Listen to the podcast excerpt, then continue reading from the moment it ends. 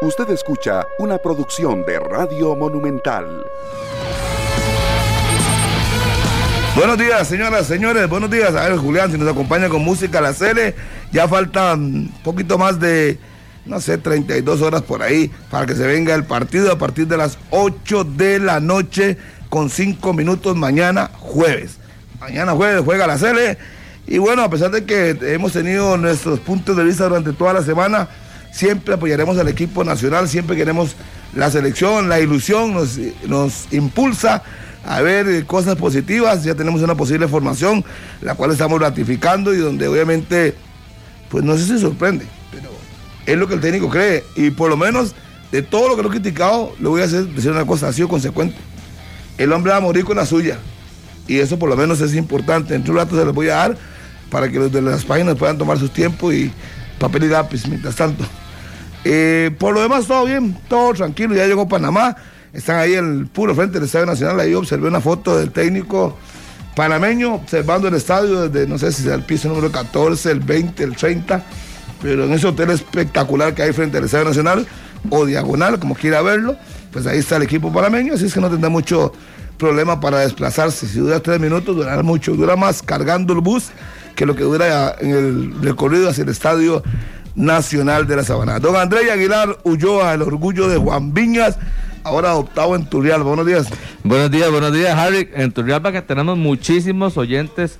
Realmente que más adelante vamos a estar saludando varios de ellos, pero sí, mucha audiencia de 120 minutos en Turrialba y en todo el país, sin duda alguna. En la selección nacional nos convoca, ya usted lo dice bastante bien, algunas dudas en la formación estelar se empiezan a, despejar y por supuesto que todo nos, nos, eh, nos compete hoy prácticamente con el tema de la selección nacional, sin dejar de lado también este, la eh, resolución del Tribunal Disciplinario con el tema de Mariano Torres y Marcelo Hernández, que de momento todavía no hay castigo para el argentino. México arriba hoy a Jamaica para enfrentar el partido de este jueves. El Salvador ya está en Ohio desde el lunes anterior para medirse a Estados Unidos como visitante Canadá estará visitando a Honduras, por supuesto, también que ya arriba este miércoles. Y como lo decía Harry, Panamá, que ya llegó a suelo costarricense. Don Carlos Serrano, un placer saludarlo, 9 con 3. Estamos acá en 120 minutos. Buenos días. Hola, ¿qué tal Andrei? Saludos para todos. Buenos días en 120 minutos. Hoy con un invitado muy especial, don Rodolfo Villalobos, presidente de la Federación Costarricense de Fútbol, también aquí en 120 minutos, 9 con 3 de la mañana. Y también eh, recalcar detalles para el partido, por lo menos detalles de la selección de Costa Rica. Keylor Navas integrado ya de lleno a las prácticas de la selección nacional. Llegó ayer en horas de la tarde a territorio costarricense. Eh, volando después de jugar como titular con el Paris Saint Germain el fin de semana. Y ya la selección completa, burbuja cerrada, pruebas COVID, todo al tanto para que la selección nacional tenga este duelo contra la selección panameña que en su llegada al país reportó seis bajas, ¿verdad? Reportó seis bajas. Las principales, lo de Armando Cooper, lo de Harold Cummings también, que no viajaron aquí a territorio nacional para este duelo. Mañana 8 y 5 de la noche a través de Repretel Canal 6, a través también de Deporte Monumental 93.5 FM, transmisión de Monumental a partir, mi señor, mi querido, mi amigo Harry McLean. 5 con 30 de la tarde. vamos, vamos a con el presidente de la federación porque obviamente el tiempo es eh, corto, limitado, él tiene muchas ocupaciones el día de hoy. Y Rodolfo, primero que nada, saludarlo. Creo que no le había saludado en todo este año. Y si es así, pues me disculpo, pero un saludo para usted cordial de Año Nuevo. ¿Y qué le dice a la afición de Costa Rica? Como yo y muchos que estamos a la expectativa, un partido de vida o muerte ante el equipo panameño.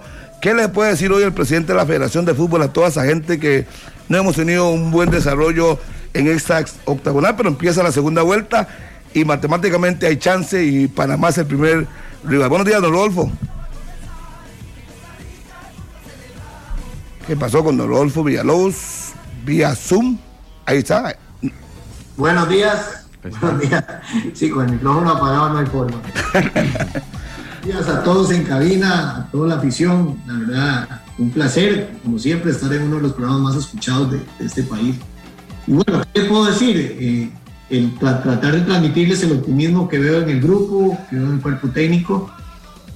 Eh, somos conscientes de la necesidad que tenemos de tener el público en el estadio y no por lo que significa la taquilla, porque los precios prácticamente estamos con precios de Brasil,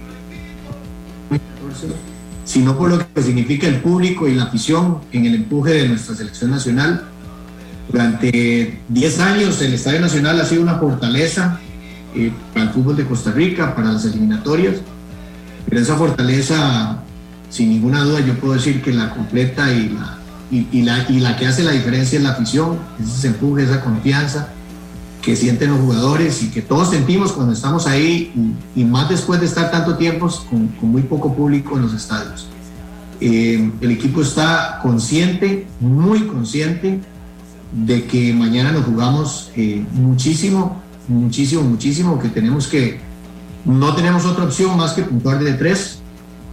Y, y estamos trabajando para eso, hemos cuidado todos y cada uno de los detalles desde que iniciamos la concentración ya hace semana y media, que decidimos cerrarla, que decidimos, este, yo, por ejemplo, yo que tengo contacto con ellos, llevo cuatro pruebas COVID, dos de antígenos y dos PCR, así hemos estado todos, estamos totalmente bloqueados, cerrados, tratando de evitar este, llevar el contagio, que podría ser difícil y es una de las razones por las cuales ahora quizás la gente pueda entender por qué no decidimos ir a Perú, por qué decidimos mejor quedarnos en casa, trabajando, teniendo más horas de trabajo y de planificación.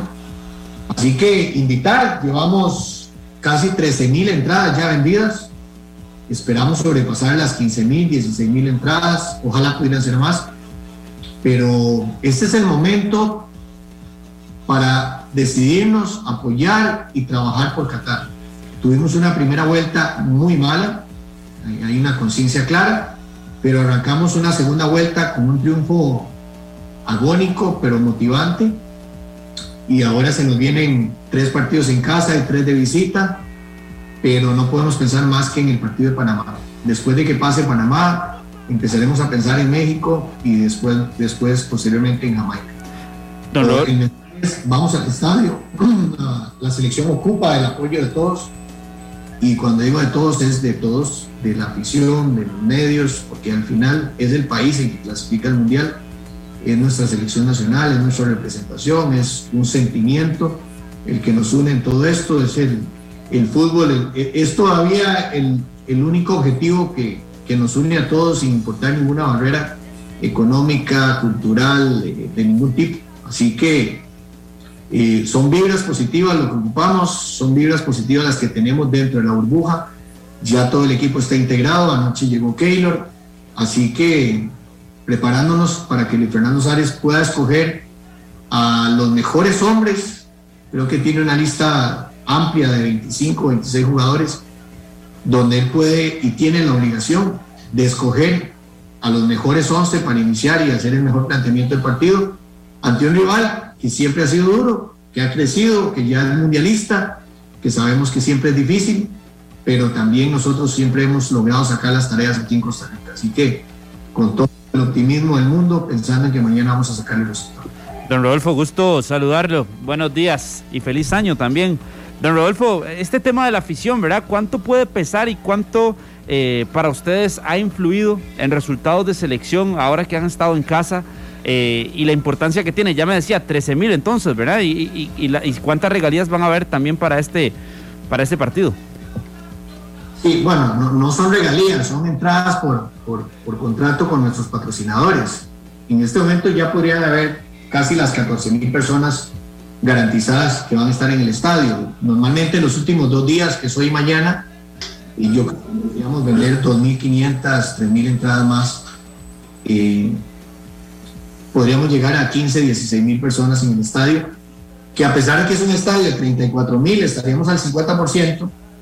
Entendemos que de pasar a jugar a estadio vacío, como jugamos contra prácticamente con muy poca afición, Salvador, México, Honduras, eh, significaría muchísimo para nuestra afición. Yo creo que eh, una vez dicen que las cosas eh, no se extrañan hasta que se pierden y, haber jugado sin público, sin una cantidad de público significativa para nuestra selección nacional fue, fue eh, significativo, fue difícil, porque a pesar de que siempre sabíamos que la, la afición es una fortaleza en el Estadio Nacional, recordemos cuánto sufrimos porque nos íbamos del Saprisa y pensábamos que no íbamos a lograr tener en el Estadio Nacional eh, esa presión, esa euforia, ese apoyo, y el Nacional lo logró, se convirtió en, una fortaleza, y cuando uno pierde esa fuerza que está desde la gradería, eh, realmente ha sido importante para nuestros jugadores. En la cancha, en los momentos donde hay que sacar más fuerza, de, en los momentos más difíciles, eh, los jugadores sacan fuerzas de, de sus piernas, de su cabeza, y yo por eso creo que ya solo el hecho de tener para mañana 16 mil personas garantizadas en el Estadio Nacional, eso nos da tranquilidad y estoy seguro que a los jugadores les va a dar mucha fortaleza. Buenos días, eh, don Rodolfo. Hace poquito usted nos mencionaba que por, por eso decidieron no ir a Perú, ¿Cómo? por el tema COVID y demás. ¿Cómo valoran ustedes y lo valora el cuerpo técnico el hecho de que solo Costa Rica no se fogueó después de la última fecha eliminatoria de todos los que estamos en la octagonal. Buenos días. Buenos días. Bueno, cada, selección y cada operación juzga su, necesidad.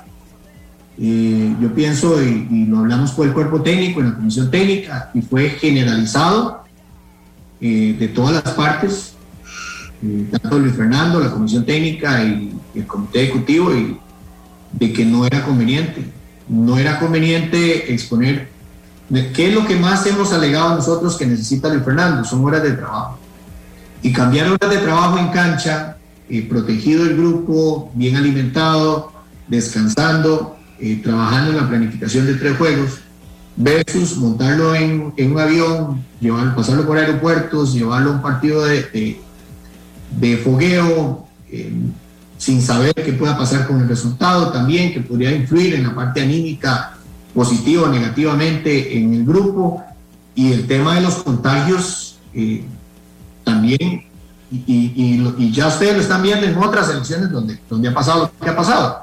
Entonces, eh, yo creo que cada, cada federación tiene que tomar la decisión con base en su análisis, en su experiencia y en su conocimiento. Y yo creo hoy que el tiempo nos dio la razón y a pesar de que hubo algunas críticas fuertes de que las otras selecciones se fogueaban y nosotros no. Hoy nosotros tenemos el, equipo prácticamente completo, eh, libre de COVID. Eh, las últimas pruebas fueron ayer, se hicieron PCR eh, a, todo el, equipo y todos salieron negativos. Así que nos permite contar hoy con todos los recursos para enfrentar el partido más difícil de esta octogonal, que es el partido de Panamá. Don Rodolfo, muy buenos días. saludos yo sé que usted nos va a decir que en este momento solo se piensa en una situación, que es la victoria, pero en la realidad existen dos panoramas más, ¿verdad? Que es el del empate y el de la derrota.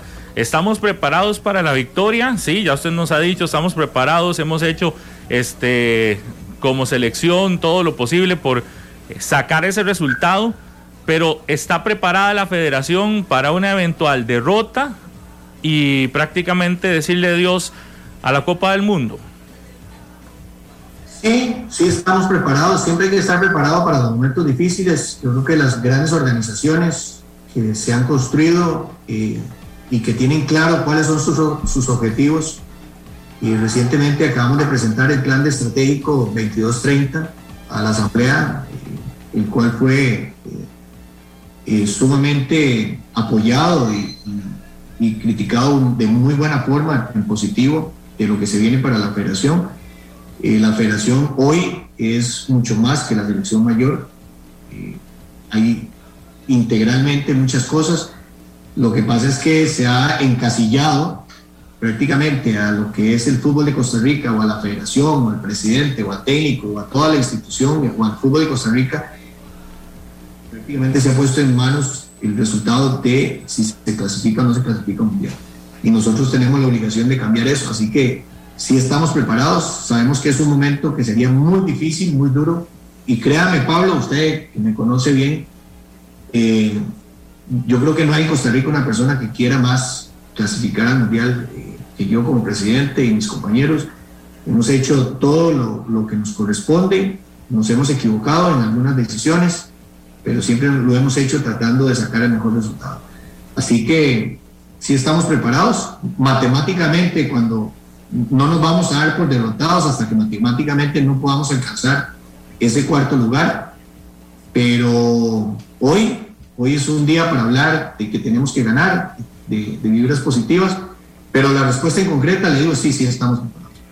Evidentemente, eh, ese, ese tipo de, de situaciones se tienen que, planificar porque estamos en, ante un evento deportivo que tiene eh, tres opciones, ¿verdad? De que sucedan cosas, ganar, empatar o perder. Pero, don Rodolfo, también en lo deportivo, eh, ¿cómo, a ver, ¿cómo podemos evaluar este último año de la selección y este proceso eliminatorio de la selección de Costa Rica? Ha sido un año complicadísimo en resultados, pero en lo deportivo podríamos decir que hay algo, ayer tratábamos de hacer el ejercicio, en qué, en qué podemos vernos bien ante la selección de Panamá, cuáles son las, las características que podríamos explotar. Usted en lo deportivo podría decir que hay características positivas que explotar de esta selección como para que la gente realmente se ilusione que, que tenemos con qué al menos mantenernos con vida en la eliminatoria. Sí, yo creo que sí, Pablo. Lo que pasa es que, vamos a ver, si nos ponemos a analizar, yo, yo poca, veo pocas noticias y escucho a veces eh, pocos programas deportivos porque eh, yo creo que la gente también, todo, normalmente todas las noticias giran alrededor de nuestras debilidades. Todo gira, y ayer vi un reportaje, por ejemplo, que decía cuántos partidos hemos jugado. Eh, o cuántos partidos lleva cada jugador antes de esta jornada. Pero por Dios, estamos comenzando torneo en todo lado. Todos van a llevar uno o dos partidos. O sea, es que es así, en las fechas de enero eso pasa. Y pasa aquí, y pasa en Panamá, donde inclusive creo que suspendieron la liga, y pasa en Honduras, y pasa... Pero se trata de vender un mensaje negativo de que estamos llegando sin ritmo. Pero esa es la realidad de todo el mundo. O sea, yo lo que veo es que a veces se señala en demasía las debilidades y, y los problemas que tiene Costa Rica. Por ejemplo, vamos a enfrentar en la, en la fecha de marzo a la poderosa Estados Unidos y a la poderosa Canadá. Bueno, porque es que Canadá, cuando jueguen en Canadá, se tiene que enfrentar a Estados Unidos, que es el mismo equipo que viene aquí. Entonces, hay, hay una serie de mensajes que calan mucho en la visión. ¿verdad? Hay, hay, formadores de opinión que no nos permiten, inclusive eh, yo hablaba con jugadores y me decían, a veces no nos hemos montado en el avión y ya está, ¿verdad? Da, dando, dando duro. Yo sí le puedo decir que sí tenemos con qué sacar adelante eso. Sí tenemos, eh, yo vuelvo a ver, aquí está entrenando, tengo a, la selección en este momento, aquí, eh, viéndola desde, mi oficina en la cancha, y, yo veo el recurso humano que tiene el Fernando y, y, y, lo llena uno de esperanza, de ilusión, de ver muchachos jóvenes, de ver jóvenes que vienen a recibir un título de bachillerato aquí en la federación, como el caso de, de, de. Entonces, eh, cuando uno ve la experiencia de los jugadores que ya han pasado por dos mundiales, que pueden transmitir todo eso, uno tiene que estar positivo y tiene que tener esperanza. Entonces, yo sí creo que Costa Rica tiene los recursos para enfrentar esta eliminatoria. Creo que en Costa Rica, a Costa Rica la respetan más nuestros rivales que el respeto que nosotros nos tenemos por nosotros mismos, desde el punto de vista de que estoy seguro que México sabe que el partido del próximo domingo contra Costa Rica no es un partido fácil. Costa Rica es una de las selecciones más respetadas en la CONCACAF, a pesar del momento difícil que hemos pasado, porque efectivamente hemos tenido un año dificilísimo, Pablo. O sea, lo he vivido en carne propia, lo difícil que ha sido, los resultados, eh, se sumó el tema de la pandemia, eh, todo el paronazo de los campeonatos, o sea, ha sido complicado y deportivamente nosotros no nos hemos visto como hemos querido, eh, principalmente después del Mundial de Rusia. Don. Sí, Pablo. Sí, don Rodolfo, el punto también que le quería mencionar, el de Cristian Gamboa la situación que explica eh, don Luis Fernando Suárez en la conferencia de prensa, esta situación crónica que mencionó y demás, Eh, ¿Cuál es el contexto de todo lo que está sucediendo con Gamboa? Desde el 2020, solo un partido con selección nacional tiene el lateral que hoy es titular y que incluso jugó el fin de semana con su equipo allá en la, en la Bundesliga. Cristian, Cristian es un jugador que siempre, siempre que se levantó la mano vino. Y recuerdo claramente a todos los medios que lo criticaban porque no jugaba, ¿verdad? Y Cristian Gamboa en, su, en el 80 o 90% de las convocatorias, sin temor a equivocarme, vino a jugar con la selección de Costa Rica sin ritmo, ¿verdad? Porque no jugaba en su equipo. Pero Cristian cuando venía aquí, sus presentaciones siempre fueron muy buenas y el esfuerzo, la entrega y todo lo que dio fue excepcional.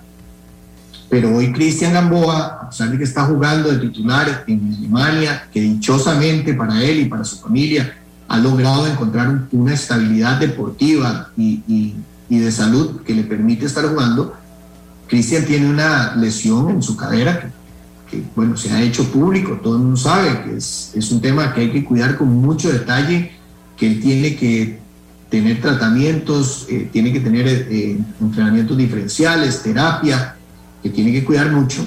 Y bueno, ante una situación de venir aquí a trabajos de intensidad, de viajes, un viaje de, Alemania para acá, otro de vuelta, tres partidos eh, encima, pues él conversó con el técnico y el técnico explicó las razones. Yo creo que aquí no hay que buscar si Cristian está actuando mal o si el técnico está actuando mal. Yo creo que se ha dicho que Cristian tiene una situación difícil de salud que podría complicársele en un viaje de estos y que él pues se decidió entre ambas partes que él mejor permaneciera allá para que cuidara eh, toda esta situación que, que, para él ha sido un calvario eh, la cantidad de meses a veces que ha estado fuera por este tema de la, de la cadera.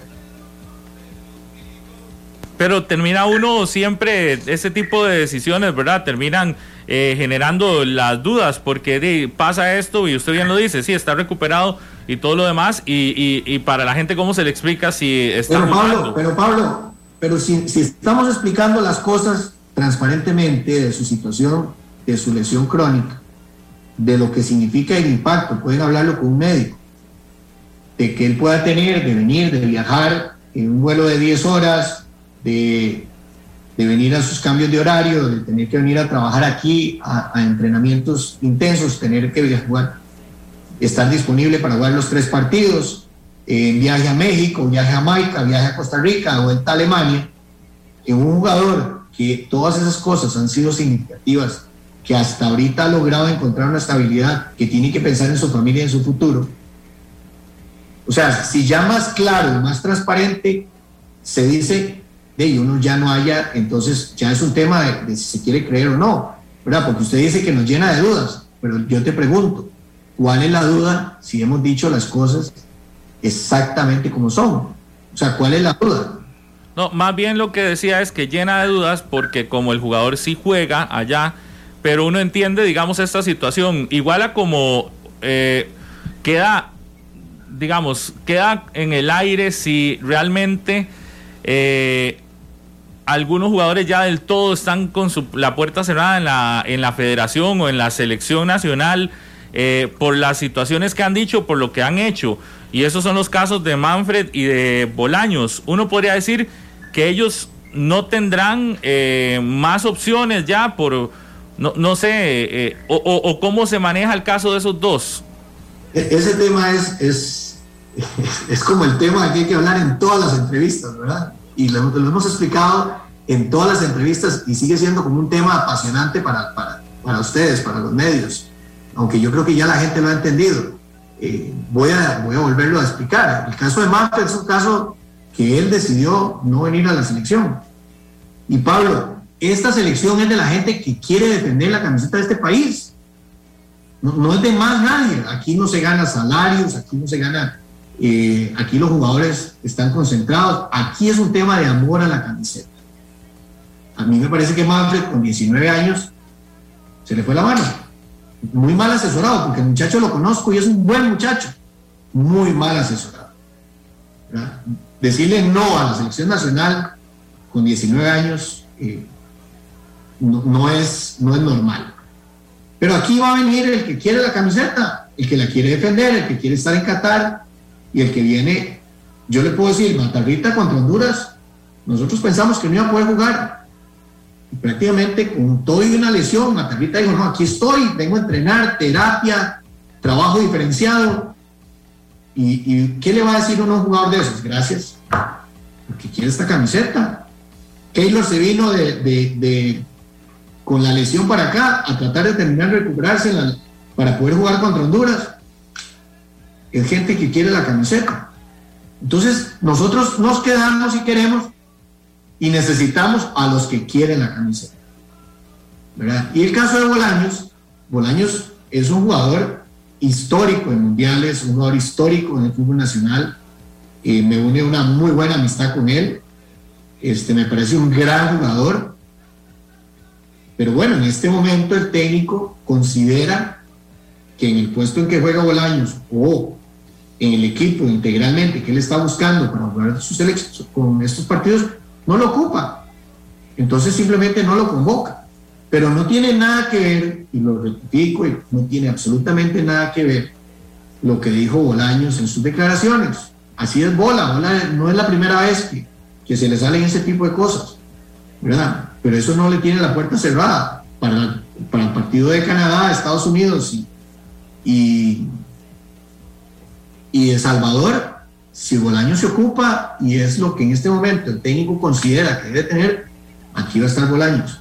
Y, para dejarlo bien claro, son temas totalmente diferentes. Y por el tema de Pipo, antes de que me lo pregunten, Pipo también, Pipo ha cumplido ya dos campeonatos mundiales, Pipo ha cumplido ciclos, Pipo le ha dado muchísimo a esta camiseta.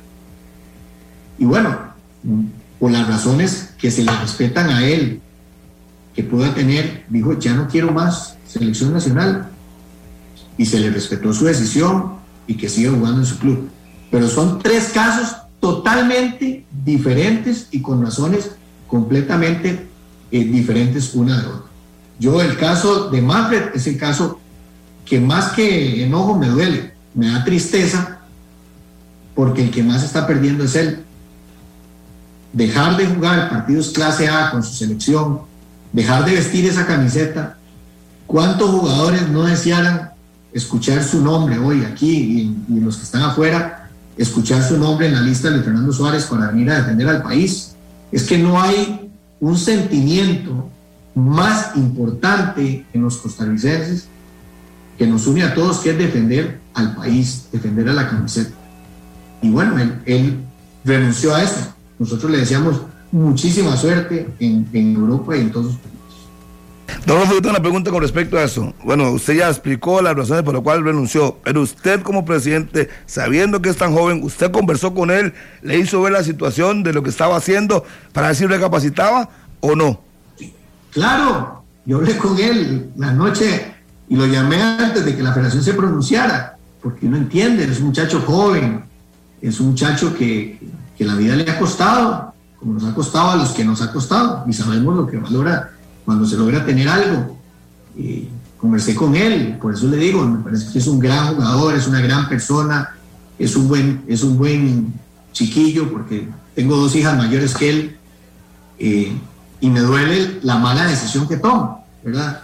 Pero estoy claro y convencido de que eso no es una decisión propia.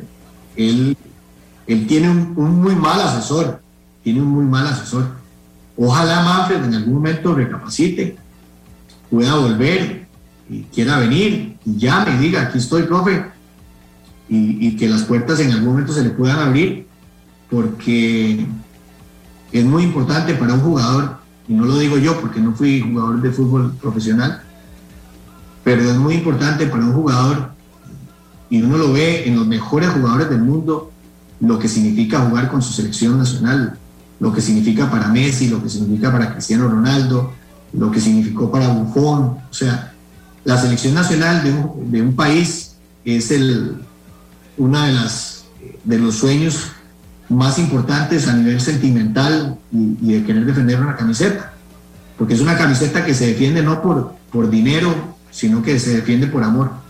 Y yo creo que él eh, renunció a defender por amor esta camiseta y yo esperaría que ojalá él pronto recapacite y, y se deje de mal asesorar y pueda reintegrarse, si así lo, lo establece el técnico, a las selecciones nacionales. Don Rodolfo, y con respecto al técnico, eh, ¿en qué condiciones llega él? ¿Cuál es el, el panorama, el contexto del, del, entrenador?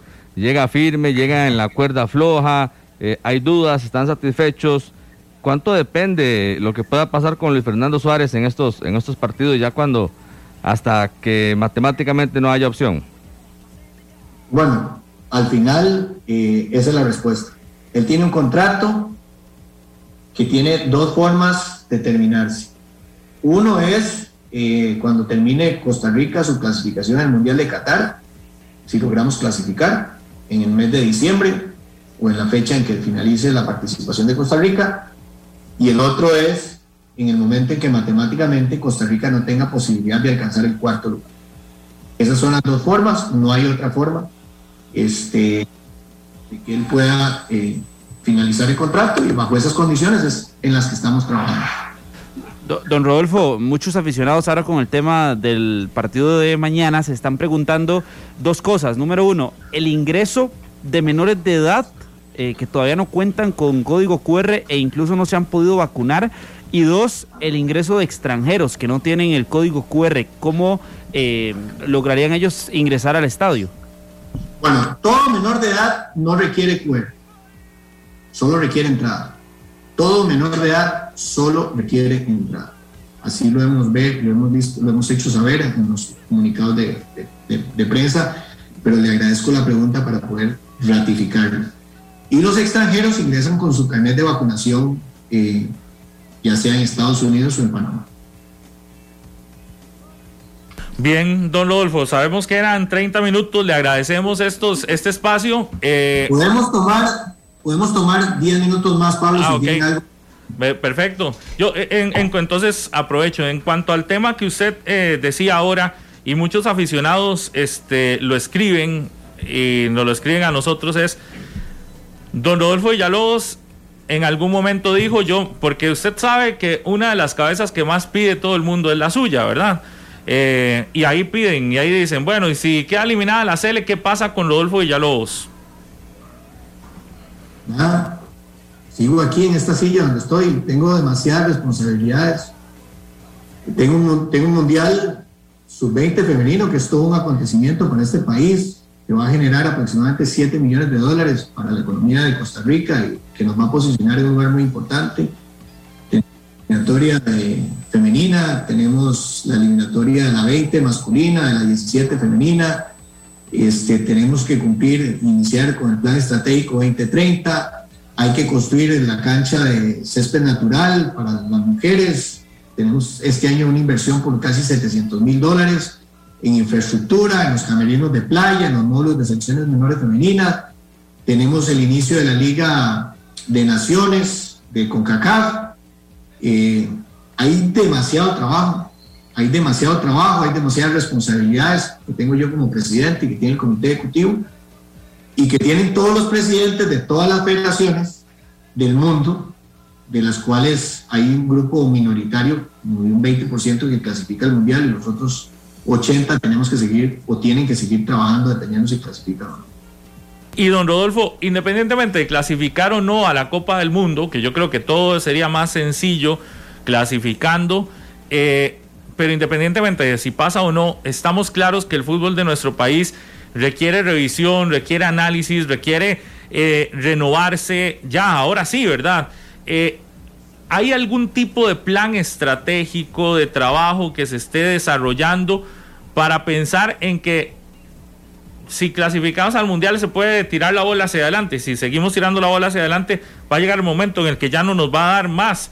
Eh, ya, ya se está planeando algo para realmente, eh, no sé cómo, cómo explicarlo, para realmente ver una, un cambio en, en, la, en el fútbol nacional y en cuanto a no sé, renovación de futbolistas, eh, todo esto que, que creo, estamos claros, yo creo que todos estamos claros que es necesario, que ya lo hizo, por ejemplo, Estados Unidos y que ya lo han hecho otras elecciones. Vea, Pablo, e-, ese punto eso, que usted acaba de explicar es un punto adicional por el cual inclusive hay que seguir trabajando. El fútbol de Costa Rica necesita una reestructuración integral. Integral, no es de la federación. Nosotros como ente rector tenemos que gestar y tenemos que promover y tenemos no que imponer, sino que tenemos que convencer. Aquí hay eh, mucho trabajo, efectivamente, eh, yo creo que nosotros tenemos que replantear y por eso es que acabamos de presentar el plan estratégico 2230 de la federación con nuestros objetivos, un plan estratégico de primer mundo, hecho por personas eh, que si los hubiéramos tenido que contratar no podemos pagarles, la doña Margaret, Alberto Trejo, don Roberto Artavia, o sea, gente de altísimo, altísimo nivel, con una visión completamente empresarial y de la, y de la realidad actual del fútbol. Y dentro de nuestro plan estratégico está eso.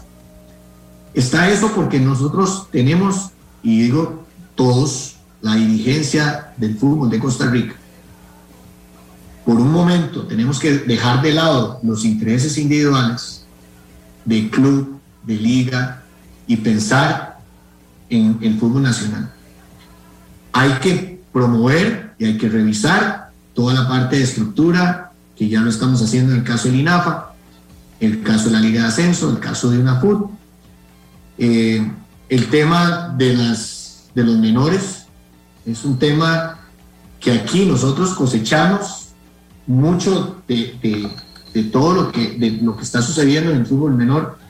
Tenemos campeonatos del INAFA totalmente independientes, separados de los campeonatos de Liga de Ascenso, totalmente separados de la UNAFUT, con volúmenes de partidos muy pequeños, muy bajos, que nos hacen a todos nuestros jugadores menores poco competitivos, que pasan mucho tiempo parados. Tenemos que promover que los, los equipos de la Liga de Ascenso y de la UNAFUT eh, lleven más jóvenes a sus planillas, que empiecen a desarrollarlos que las elecciones regionales de la U9 a la U13 que realiza eh, el INAFA estén absolutamente conectadas con las que inicia la federación del U13 al U15, U17, U20. Hay, muchísimo que hacer en el tema de, de la búsqueda de recursos para, para, el, para el fútbol. Lastimosamente, la sala constitucional, de una forma irracional, le cerró la puerta a la publicidad de licores. Nosotros creo que somos de otro planeta somos de Júpiter o de Marte o no sé de dónde somos, porque aquí en la Tierra eh, está claro y demostrado que hay publicidad de licores en todo el mundo. Así que contra todo esto hay que luchar y hay que buscar generar nuevos recursos, nuevos ingresos. Así que sí, Pablo, sí tenemos que trabajar mucho en eso. La federación tiene que ser el eje sobre el cual se, se, se mueva todo esto, pero necesitamos definitivamente el apoyo de todas las ligas, de toda la dirigencia, de todos los clubes, para poder desarrollarlo y poder tener en un mediano y largo plazo resultados muy distintos a los que tenemos ahora. Y por último, don Rodolfo, eh, eh, sobre este mismo tema de reestructuración y todo lo demás, llega el momento en el que ustedes también quisieran o se involucran en el analizar si el formato del campeonato de primera división es el, es el ideal.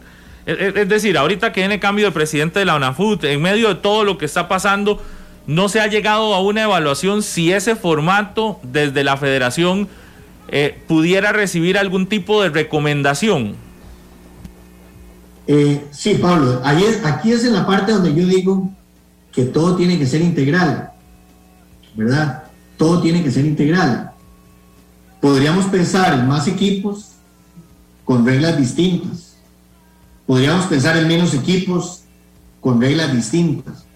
Aquí no se trata solo, y, por ejemplo, y, lo voy a decir, yo en el 2015 presenté un proyecto de Lona Food para hacer una liga profesional de 10 equipos, pensando en que los recursos eh, no alcanzan para 12, ¿verdad? Pero no alcanzan también porque tenemos salarios sumamente altos. Pero ¿qué pasa si nosotros promovemos eh, que sean más equipos donde tengan la necesidad y la obligación de jugar más jóvenes? Entonces promovemos a nuestras selecciones eh, menores, promovemos el, bajamos costos, volvemos más rentable el fútbol. Entonces al final no se trata de una decisión, porque sería como una decisión paliativa, ¿verdad? Tiene que hacerse un trabajo totalmente integral, donde esté la forma de jugar el campeonato, donde estén las condiciones, las reglas, cuántos clubes, cuántos suben, cuántos bajan, que lo, que, lo bueno que pase en la eh, vaya y, sea bueno en LIACE y lo bueno que pase en LIACES también repercuta y sea bueno en, en LINAFA, que nuestras, nuestros torneos menores se crucen, se crucen los del INAFA con los de la Liga de Ascenso, con los de UNAFUT, que nos permita que los técnicos de menores de los, equipos de primera división y de segunda puedan ver también a todos esos jugadores, a esos niños en, en equipos aficionados, que puedan captar todo ese talento.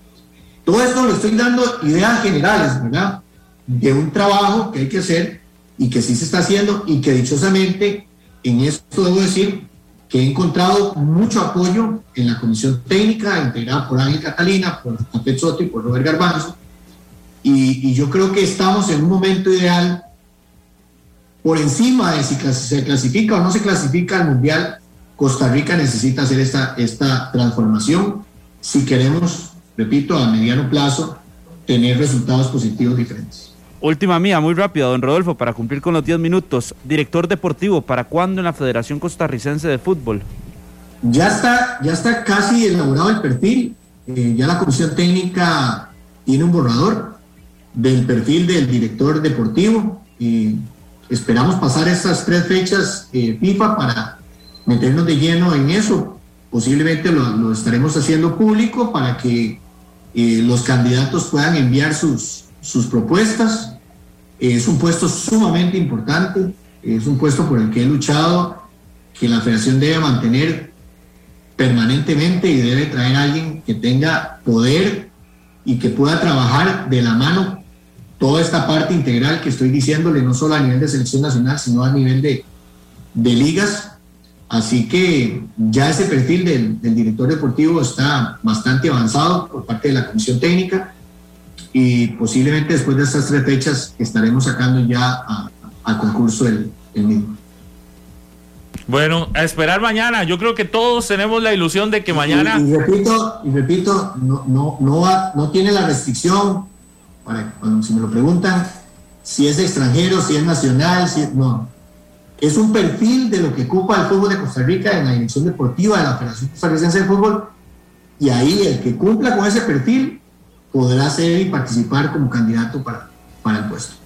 Ahí está clarísimo. Don Rodolfo, a esperar mañana. Yo creo que todos estamos a la expectativa y no sé hace cuánto no tenemos un partido tan pero tan determinante como el que mañana se jugará la selección nacional en las últimas eliminatorias. Quizás no habíamos tenido un juego así tan pronto en el que ya podemos o quedar fuera prácticamente, aunque numéricamente podríamos, pero muy difícil, a, tener también la posibilidad de, volver a tener vida, ¿verdad? En la eliminatoria. Así que creo que para todos mañana es el, es el día, ¿verdad? No sé si es uno de los más complicados por lo mismo, ¿verdad? No sé si a lo interno de la federación también se siente esa presión porque tenemos rato de no, de no tener que enfrentar un partido así, con ese nivel de presión tan pronto en una eliminatoria.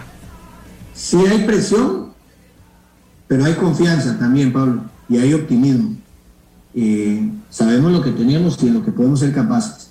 El partido que más recuerdo parecido a este, que era peor inclusive, fue peor, fue el partido que fuimos a El Salvador a jugarnos la, la a la hexagonal. Estábamos en la rectangular, aquel partido con el gol de, de, Cubero en el Cuscatlán, ante 30 y pico mil de salvadoreños, que ganamos 1 a 0 que si perdíamos ese partido quedábamos fuera del hexagonal y nos dejaba fuera del Mundial de Brasil. Y fuimos y sacamos, sacamos la tarea en un partido sumamente complicado de visita, en uno de los estadios para mí más complicados. Así que mañana estamos en nuestro estadio, con nuestra gente, con nuestros jugadores, ante un rival que merece todo el respeto, pero que Costa Rica mañana necesita dar ese paso. Y quiero invitar nuevamente a la afición, esta es la selección que nos dio la alegría de Brasil, que nos, permitió estar en Rusia, es el fútbol de Costa Rica, son los jugadores que nos han llenado de muchas alegrías, son los jugadores que nos permitieron tener un cierre contra Honduras eh, espectacular, que nos, volvió la vida a todos. Así que apoyar, apoyar Pablo, igualmente se lo pido a ustedes, eh, de que por lo menos hoy, mañana, tratemos de, transmitir buenas vibras, y llenar a los jugadores y a la selección de, de, vibras negativas, de estadísticas, de malas estadísticas que pueden existir, pero también existen las buenas. Apostémosle hoy, mañana a las buenas. Colaboremos. Hoy es el día. Hoy es el día, mañana es el día y esperemos que mañana a las 10 y 5, a las 10 y 10 que termine el partido, este país esté feliz porque es lo que todos queremos y es lo que creemos que merecemos. Cuando yo escuché que ya 13 mil entradas, yo creo que la afición está respondiendo, ¿verdad? Porque en medio de la situación del Omicron que estamos viviendo eh, y la cantidad de casos, que mucha gente todavía tiene miedo de salir, en medio de, la situación económica difícil que está el país y en medio de todas las circunstancias que encierran eh, este, esta eliminatoria que no ha sido buena, la afición a mí me sorprende, está respondiendo y todavía quedan que aproximadamente 7 mil boletos disponibles. Cuidado y si no, y si no se gastan esos, si no los 7 mil, unos 4 mil más, ¿verdad? Entonces, siento que hay, hay un grupo ya de aficionados respondiendo al llamado de la selección y entendiendo que este es el partido eh, fundamental en el que se juega todavía la, la posibilidad de mantener la esperanza. Ojalá podamos sumar los, los 21 mil aficionados y que la selección pueda tener ese apoyo, porque ya la afición estaría haciendo dando su cuota, diciendo aquí estamos. Ahora le toca a los jugadores en la cancha eh, decir nosotros también estamos, muchas gracias y seguimos adelante con el sueño de Qatar. Muchas gracias. Por la, por la, oportunidad y saludos a, a todos ahí en cabina. Muy amable al presidente de la Federación Costarricense de Fútbol, Rodolfo Villalobos, eh, previo al partido de mañana. El partido de mañana es el más importante, todos lo sabemos. Eh, en medio de la situación que que enfrenta esta selección para un partido eliminatorio, yo creo que al final todos, todos estamos con una leve esperanza de ver esa selección leve que podría irse convirtiendo más grande si realmente en cancha vemos mejoría. mejoría en selección nacional si realmente en cancha vemos una selección eh, jugando no bonito pero jugando intensa jugando jugando fútbol como, como, como los jugadores que están en esa selección lo saben. Entonces, yo creo que para mañana nos queda esa, esa, esa opción encendida. Yo creo que todos tenemos ahí el, el gusanito de que dice, podría, podría pasar eh, esa, esa situación. Pero vea lo triste, es Panamá, un rival que al que aquí deberíamos estar acostumbrados a ganarle es, es contra Panamá y, y, y, es Panamá el que nos puede dejar fuera. Yo, yo lo veo difícil, todavía le tengo fe le he tenido fe desde que arrancamos, que en algún momento vamos a ver la mejor versión de la selección de Costa Rica. Todos. Uno esperaría que sea mañana, que mañana veamos, a mí no me importa si el partido es muy vistoso y, y agradable a la vista y todo lo que demás. se gana medio gol a cero, como dijimos contra Honduras, aunque sea ganar. medio gol a cero, es ganar, Ay, ya sabemos que vamos a sufrir. No sé, que vamos al estadio, que se vaya preparando, que vamos a ir a sufrir. Pero lo importante es intentar sumar de a tres, jugar por lo menos a ganar el juego. Y si hay que meter el bus, ahora lo metemos. Pero hay que ganar. Porque al final de cuentas va 13 mil boletos. El público ha respondido. Y siempre va a responder porque la afición de Costa Rica es 100% pro selección. Pero ahora... Bueno, pero la vez pasada se dijo eso, que contra Honduras había que ganar, aunque sea medio a cero. ¿Y se ganó? Pero se criticó. Después ah, no, se criticó no, no, la forma como se ganó. No, no, usted, usted va. La, no, la, cuando hablamos de ganar. Usted después criticó la forma como se le ganó. Claro, por supuesto. Y antes porque, habíamos porque, dicho, no, ganar como sea. Pero sea medio gol. Anda y ponga atención. En esta vez sí Lo que queremos es ganar, por lo menos para seguir con la ilusión de ser vivos. O sea, obviamente uno no puede aplaudir que se juegue mal todos los partidos. No se puede hacer eso. Por eso, y el único objetivo parece en este momento es clasificar. No, es que lo, lo, lo, bueno sería. Sea como sea. Lo bueno sería ganar y convencer. Eso sería lo ideal. Pero a, a como estamos, uno dice, por lo menos que nos quedemos fuera. Porque Costa Rica eh, no está consolidando un proceso de selección. Es que ya no, ya no se puede. Es y ya no hay tiempo mediano, para eso. A mediano es que plazo. Hay, hay, una equivocación porque lo que está tratando hoy la selección mayor es de, de amarrar el mundial. Exacto. Como de lugar, pero, pero el punto es alcanzar el repechaje por lo menos para ir a pelear. Y si se puede, obviamente, clasificar directo, que yo creo que es algo que no está hoy en día dentro del panorama eh, real para la selección, de las posibilidades reales. Pero, pero lo que hoy la selección quiere y desean todos allá adentro es amarrar algo. Ojo Pero que no Panamá quedar- tiene los mismos puntos de Claro, México, pero- 14. Pero, la idea de, de la selección no es quedar hoy desde, la, desde cinco fechas atrás a la Eliminados. deriva y decirte, no, ya. Que seamos electores, no, no, lo que eso. juguemos ya no importa. Ser Honduras. Sí, sí, por yo- ejemplo. ante toda la limitación que hemos tenido, sin fogueo, sin ritmo, uno lo que piensa es que ganen el partido, por lo menos para ver si con el paso del tiempo va- se mejora un poquito y le alcanza para el repechaje. Pero aquí no podemos venir, venir a, y ganamos sufriendo y venir a aplaudir eso. No, no, tampoco. Bueno, pero, pero en el partido de mañana yo creo que no es venir a aplaudir si ganamos sufriendo, es que es ganar, es decir, Exacto. como sea. Lógico. Eh, eh, eh, ya, ya, el, ya la forma, yo creo que pasa a un segundo plano. En un momento como Cuidado y no estos, más. La, la forma, en un partido como estos, donde no tenés más, más, más No hay vida. chance, no hay sí, chance. yo creo que la forma pasará a un segundo plano. A todos nos encantaría ver una versión extraordinaria de la selección, pero la forma para mantener la vida, eso sí, tener- de- de- nos deja claro que el panorama seguirá siendo complicado, que no es que ya estamos en la eh, eh, clasificados, eh, Y pero, pero la forma ahí lo que, lo que nos deja claro todo esto es que la forma no. Y tenemos que seguir Sí, con lo mismo. O sea, todos los partidos que juguemos, ojalá que hoy ganemos, aunque sea sufriendo, metiendo el bus. Entonces, Pero es ese que va a yo ser el creo que camino. la, la selección también está obligada en casa a jugar bien, por lo menos a verse bien. Pero no lo- En hasta el día de hoy no algunos lo he visto. No, no pero lo hemos pero es que visto. esa, esa obligación existe eh, dependiendo de cuál sea la realidad también que tenga hoy la selección o que tenga en su momento la selección de Costa Rica. Pero, André, Pero yo si creo usted que contra claro, Panamá si usted es no claro, hay y que hacer el- que no hay que hacer el partido claro de y la usted- vida y que usted es muy para, eh, para pensar en que se le puede ganar o no. Para mí usted es muy estudioso, pero usted sabe que más allá de, de, de- de lo que sea en cancha, la forma y demás, lo importante es que se saque algo, que se rescate una, un Yo gane. entiendo, claro, yo Entonces, no- entiendo no, eso. podemos hoy venir a obligar a que la selección tenga su mejor No, versión futbolística pero entonces, y que lo que domine el hablábamos juego ayer de los Panamá, argumentos, pe- pero el punto entonces es vamos a que ganar por ganar, obra y gracia. No, pero Por una casualidad. Pero, pero usted Vamos a depender de parte del jugada entrada. Andrei, usted ve fútbol, por Dios. Usted A eso sabe me que refiero. un partido se puede ganar en una jugada a balón Por eso, parado y así hemos estado ganando. todo el partido. Y así hemos estado eso, ganando. Entonces, yo creo que más allá de que se sufra todo el partido o no suceda eso, y más bien suceda lo contrario, y podamos hacer sufrir a Panamá durante todos los 90 minutos, de- lo importante al final y lo que se va a ir a, a- a revisar serán el, el marcador. Si el marcador es 1-0 a favor de la selección, o si es 1-1, o si es 0-1 en Sí, contra. pero igual hay jugadores para, para que la CL pueda verse bien, que es lo que hablábamos ayer, el tema del entrenador. ¿Cómo el entrenador pone a jugar bien a esta selección? Para Y- usted y que no- verse bien. Eh, ayer lo decíamos, tener un estilo de juego claro, una formación bien establecida, eh, funciones. ¿Y usted se lo ha visto a la selección? No. No, ¿Y no qué hemos lo hace visto. pensar que contra Panamá sí?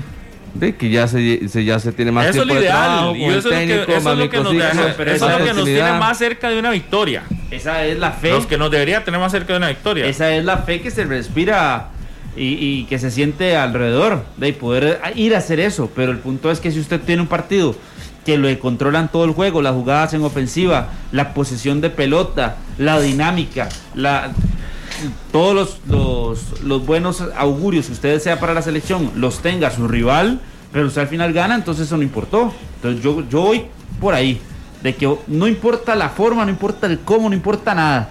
Lo que importa es que al final de la noche, mañana a las 10, el resultado diga Costa Rica ganó a Panamá. Que el titular de los periódicos, que el titular de los medios sea Costa Rica saca triunfo ante Panamá.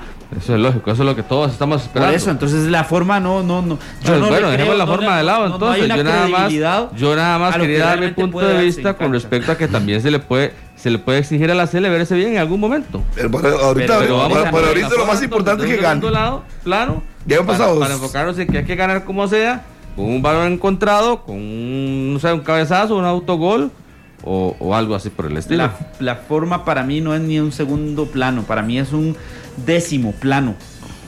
El punto Mm. es ganar. No, es- el- lo importante es ganar, es evidente. Digamos, uno desearía que con que con. Que fuera solvente, pero- sí, que con. Pero no la, sí. no la mostrado, eso uno no puede esperar eso. Eso, por eso usted. Es que no ha sido solvente. Ojalá, ojalá Andrés. ¿Cuáles que han sido todo- los mejores momentos de la selección con Luis Fernando Suárez? ¿Cuáles podría usted?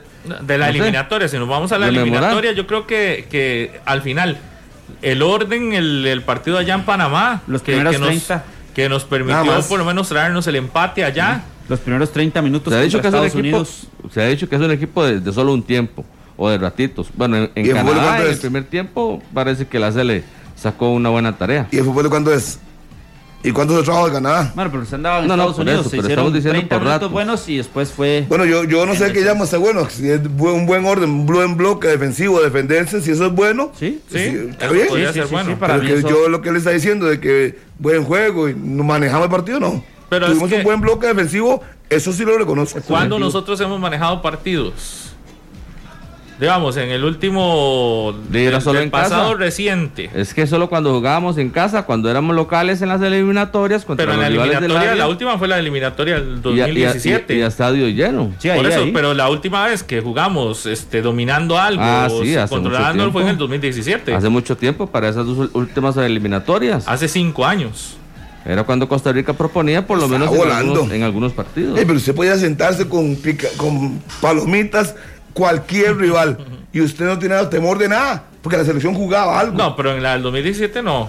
no, no, en la- en la- yo, yo no hablo de la cuadrangular, que costó mucho. Cuando No, Costa no, Rica no, ahorita, clasifica, En la última de en Rusia. la en- hexagonal. aquí en la hexagonal, aquí con Oscar Ramírez. Ah, bueno, sí, sí, Costa sí. Sí, sí, Rica ganó- bien, se ganaba, bien. ganaba Jugó, jugó y ganó bien algunos partidos, pero hubo Sí. otros que costaron. No, sí, pero- pero- tampoco- pero- tampoco pero- es que pero hoy- Una selección. Por ejemplo, eh, de hecho, ayer estábamos haciendo un trabajo donde Costa Rica, según Calvo, proyectan siete puntos para estos tres partidos. Que siete ve. puntos es el panorama ideal de ellos. No, él dijo que él eran, eran Sí. nueve. Eso es lo que. No. No, él no, dijo el en la. panorama con- ideal él dijo- siete, sí, Él que dijo para el la nueve. Yo estaba en la conferencia. Él digo, dijo, panorama ideal el la nueve pensé y también, siete. proyecta 7. Exacto, así lo dijo. Proyectan siete. El Y panorama siete no ideal sería nada malo. Ah, no, si, eso, si, si, Pero- si gana pues- siete puntos, aplaudámosles. Busqué cuántas veces en la eliminatoria para Rusia se hicieron tres puntos, eh, perdón, tres partidos con siete puntos y se hizo tres veces. Incluso se ganó tres partidos seguidos en la eliminatoria pero para Rusia. Es que el formato es diferente, André, y no puedes compararlo. Hoy es una, No, no, una pero, octogonal, eh, antes eh, era una hexagonal. Al final es lo mismo, tres No, no, no, no, no es lo mismo. No, pero tres partidos consecutivos sí son Sí, lo mismo. pero igual hay que revisar cuáles eran los rivales cuando se ganaron esos siete puntos también, ¿verdad? Porque estos rivales que tenemos, eh, yo a México lo veo distinto. Es decir, yo, yo veo, podemos ganarle a Panamá y a Jamaica, sí, Pero ese partido de México es, es, es otra cosa. Es Yo otra ni le sumo nada en la seca. Es más, lo que, lo que recojan en la seca para mí es ganancia. Yo no le sumo nada en la seca. Pero, pero Porque tal hoy- vez ya hayamos hasta ganado tres partidos seguidos en la eliminatoria del 2018, pero revisemos si teníamos dos en casa, que donde estábamos sí, siendo son- muy fuertes. Sí, sí, es- también, porque por ejemplo uno fue contra Haití, y después también contra eh, Estados Unidos. Yo le podría apostar por hasta los nueve puntos en la última jornada. Los últimos tres partidos, pues que son dos en casa casa, y que a los que deberíamos Salvador. de ganarle, que es Estados Unidos y Canadá en casa, deberíamos de ganarle. Y el ir al Salvador, y por qué no también intentar contra una selección también ya eliminada, Sí. ganar allá. Ya tendría que estar, el- ya para esas este, fechas, ya El Salvador tendría que estar fuera de competencia. Entonces yo ahí sí podría, pues, en estas sí lo veo muy complicado. Hasta siete lo veo complicadísimo. Siete Pablo, es un que eso- panorama eso, eso muy, nos puede muy pasar positivo. también ahora con Jamaica. Que si Jamaica pierde en casa con México y pierde de visita en Panamá, ya va a llegar prácticamente eliminado para recibirnos a nosotros. Y nos quiere eliminar a nosotros también. Véngase conmigo. Sí, pero Y no estamos pensando en eso. Van a Es que, querer- es que usted pone usted panorama positivo. Costa Rica ya. No, no, yo no estoy es pensando que en nada, usted- André. Es que usted viene y pone un panorama aquí, Claro. pero no pone el otro lado. Y México podría ser clasificado. ya lo hemos analizado claramente, mucho. claramente una selección ya eliminada es otra cosa. Sí, sí, sí. Tal vez no sé, no, no sé si es más fácil o no, no le estoy diciendo. Y no creo que ningún rival sea fácil, pero, pero ya, ya se piensa distinto. Ya la ilusión se perdió. Ya, Pero van, no con lo ganas de, pero van con ganas, Pablo, de arruinar fiestas. Lógico. Y le ha pasado a Panamá ya que arruinó Al mismo fiestas. Salvador. Claro, pero no Eh, estamos hablando de una Jamaica superpoderosa.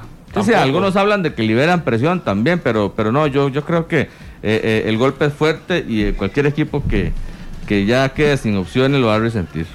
Bastante. Nosotros, el quedando eliminados, vamos a querer aguarle la fiesta a quien sea. ¿Verdad? Eso es claro. Por eso, y esa es, Es la intención entonces de las otras selecciones. Cuando juguemos contra Jamaica y si Jamaica está eliminada, la intención de también va a ser decir, bueno, ustedes ticos, eh, mejor también se quedan sin mundial. Eh, igual para las otras fechas del mes de marzo, de Jamaica va a querer ser ese, el equipo que, que le arruina la fiesta, que le arruina el baile a los que ya prácticamente tienen el camino definido para ir a la Copa del Mundo. Y hay bar por cualquier cosa, ¿verdad? Cualquier tipo de dudas, está el bar. Bueno, ayer Carlos hacía una nota con respecto al bar, creo que son cuatro, cuatro momentos durante el juego en los que se va a la revisión, a las jugadas del videoarbitraje, pero eso de igual forma no, no, no tendría que incidir en absolutamente nada. Un tema de identidad. Fuera de juego, creo, ¿no? Fuera de juego y penales. Sí. Son las cuatro acciones en las que está el bar, por cierto. ¿Eso será, bueno o será malo? no sé.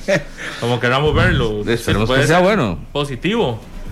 Porque en algunos momentos nos han. Echado el rey. Sí, pero en otros también nos han, favorecido. Sí. E, el, el punto es que Panamá con Bar no hubiera ido al mundial, por ejemplo. Claro, pues era ilegítimo. El punto es que mañana a los panameños hay que darles una, una, una bienvenida cordial al Estadio Nacional, pero hay que imponerle condiciones de entrada. Yo, yo creo que mañana la selección no puede permitir que Panamá crezca durante el partido.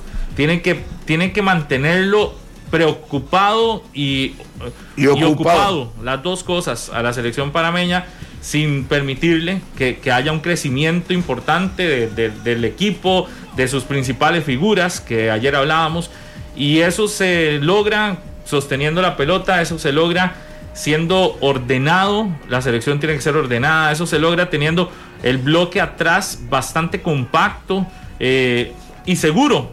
La seguridad que le da Keylor es importantísima, esa seguridad, trasladarla a la zona defensiva y en el medio campo intentar ganar esos balones, es decir, eh, necesitamos ver la mejor versión de Yeltsin Tejeda, por ejemplo, mañana, la mejor versión de, de, Celso, yo creo que los dos van a jugar, ¿verdad? en la formación que ya tiene Harry, no. no. En la formación que tiene Harry, no. De momento. Pablo, manejar los momentos del partido, porque a Costa Rica le ha costado mucho mantener la ventaja cuando la ha tenido. En Estados Unidos perdimos la ventaja. Perdimos la ventaja también contra el equipo de Honduras, contra Jamaica. Íbamos, íbamos ganando contra Honduras, nos empataron. Este, igual contra Jamaica íbamos ganando, nos empataron. El Salvador nos empata. No, el sí, porque El Salvador íbamos perdiendo nosotros. Ah, sí, sí, sí. El Salvador nos iba ganando. Cierto, cierto. Pero, pero a Costa Rica le ha costado mucho sostener el marcador también en algún momento cuando lo tiene a, favor y creo que esa es una de las cosas que mañana también podría mejorar. Eso es lo que yo he venido diciendo también, cierre de partidos en los segundos tiempos, cómo le ha costado a la selección, por ejemplo. pero también hemos sacado partidos en los segundos no, tiempos. No, no, también, pero, pero también son tiempos que, por ejemplo, contra Jamaica, si no es por Keylor en el segundo tiempo, en el cierre, las dos últimas jugadas, Jamaica nos gana. Eh, si no es por Keylor allá en Honduras, en San Pedro Sula, eh, Honduras nos gana un tiro libre en los últimos minutos. Aquí contra El Salvador estuvieron a punto de empatarnos. Si no es por Keylor, eh, de pues hubiesen empatado. Aquí le recuerdo otro para Keylor contra Honduras. Yo creo que ahí ese, ese cierre de segundo tiempo, la presión que se genera alrededor de lo que está viendo la selección, le ha pasado por lo mismo, tal vez ha tenido, dos semanas para trabajar todo ese tipo de cosas. Esperemos que realmente aprovecharon lo que dijo Rodolfo, que aprovecharon los 10 días de concentración y trabajos específicos Esperemos verlo sí, la cancha. Que a veces la presión es algo que usted puede trabajar, pero, pero cuando está en el escenario y en el momento. Pero es que no son novatos. Bueno, voy a, ver la, información. Nada más. ¿Qué le parece? Si antes vamos a la pausa, recordándoles que tenemos también cinco pases dobles para ir al eh, Nova Cinemas Escazú. Mañana a observar el partido de la selección de Costa Rica ante la selección de Panamá en Nova Cinemas Escazú en pantalla gigante, disfrutando el juego de la selección en una sala de cine con todas las comodidades posibles. ¿Quiere ir usted a ver el partido de la Cele en el cine? En Escazú, en Nova Cinemas. Pues bueno, después de la pausa les daremos cuál es la supuesta formación de la selección, que podría ser la formación de mañana. Regalaremos esos cinco pases dobles para ir a ver a, la selección de Costa Rica contra Panamá mañana y mucho más acá en 120 minutos. Un saludo para mi hermano Cristian Hernández, el, hombre de Pelando el Ojo. Hoy está cumpliendo años. Un abrazo, felicidades a nuestro gran amigo Cristian Hernández, que siempre está ahí. Cristian Hernández Jiménez, ¿verdad? Cristian Hernández Jiménez. Es así, ¿verdad, Cris? El segundo apellido. Espero no estar no estar inventándolo. Pero Cristian Hernández, allá está Cartago. Un abrazo grande, grande, grande a nuestro buen amigo, compañero, don Cristian Hernández. Pausa y volvemos. Las 10 de la mañana con 10 minutos, Harry. Usted nos decía que tenemos las entradas primero o Vamos a cuál sería la posible formación entonces. Sí, para que tomen nota ahí. Y una vez puedan ir.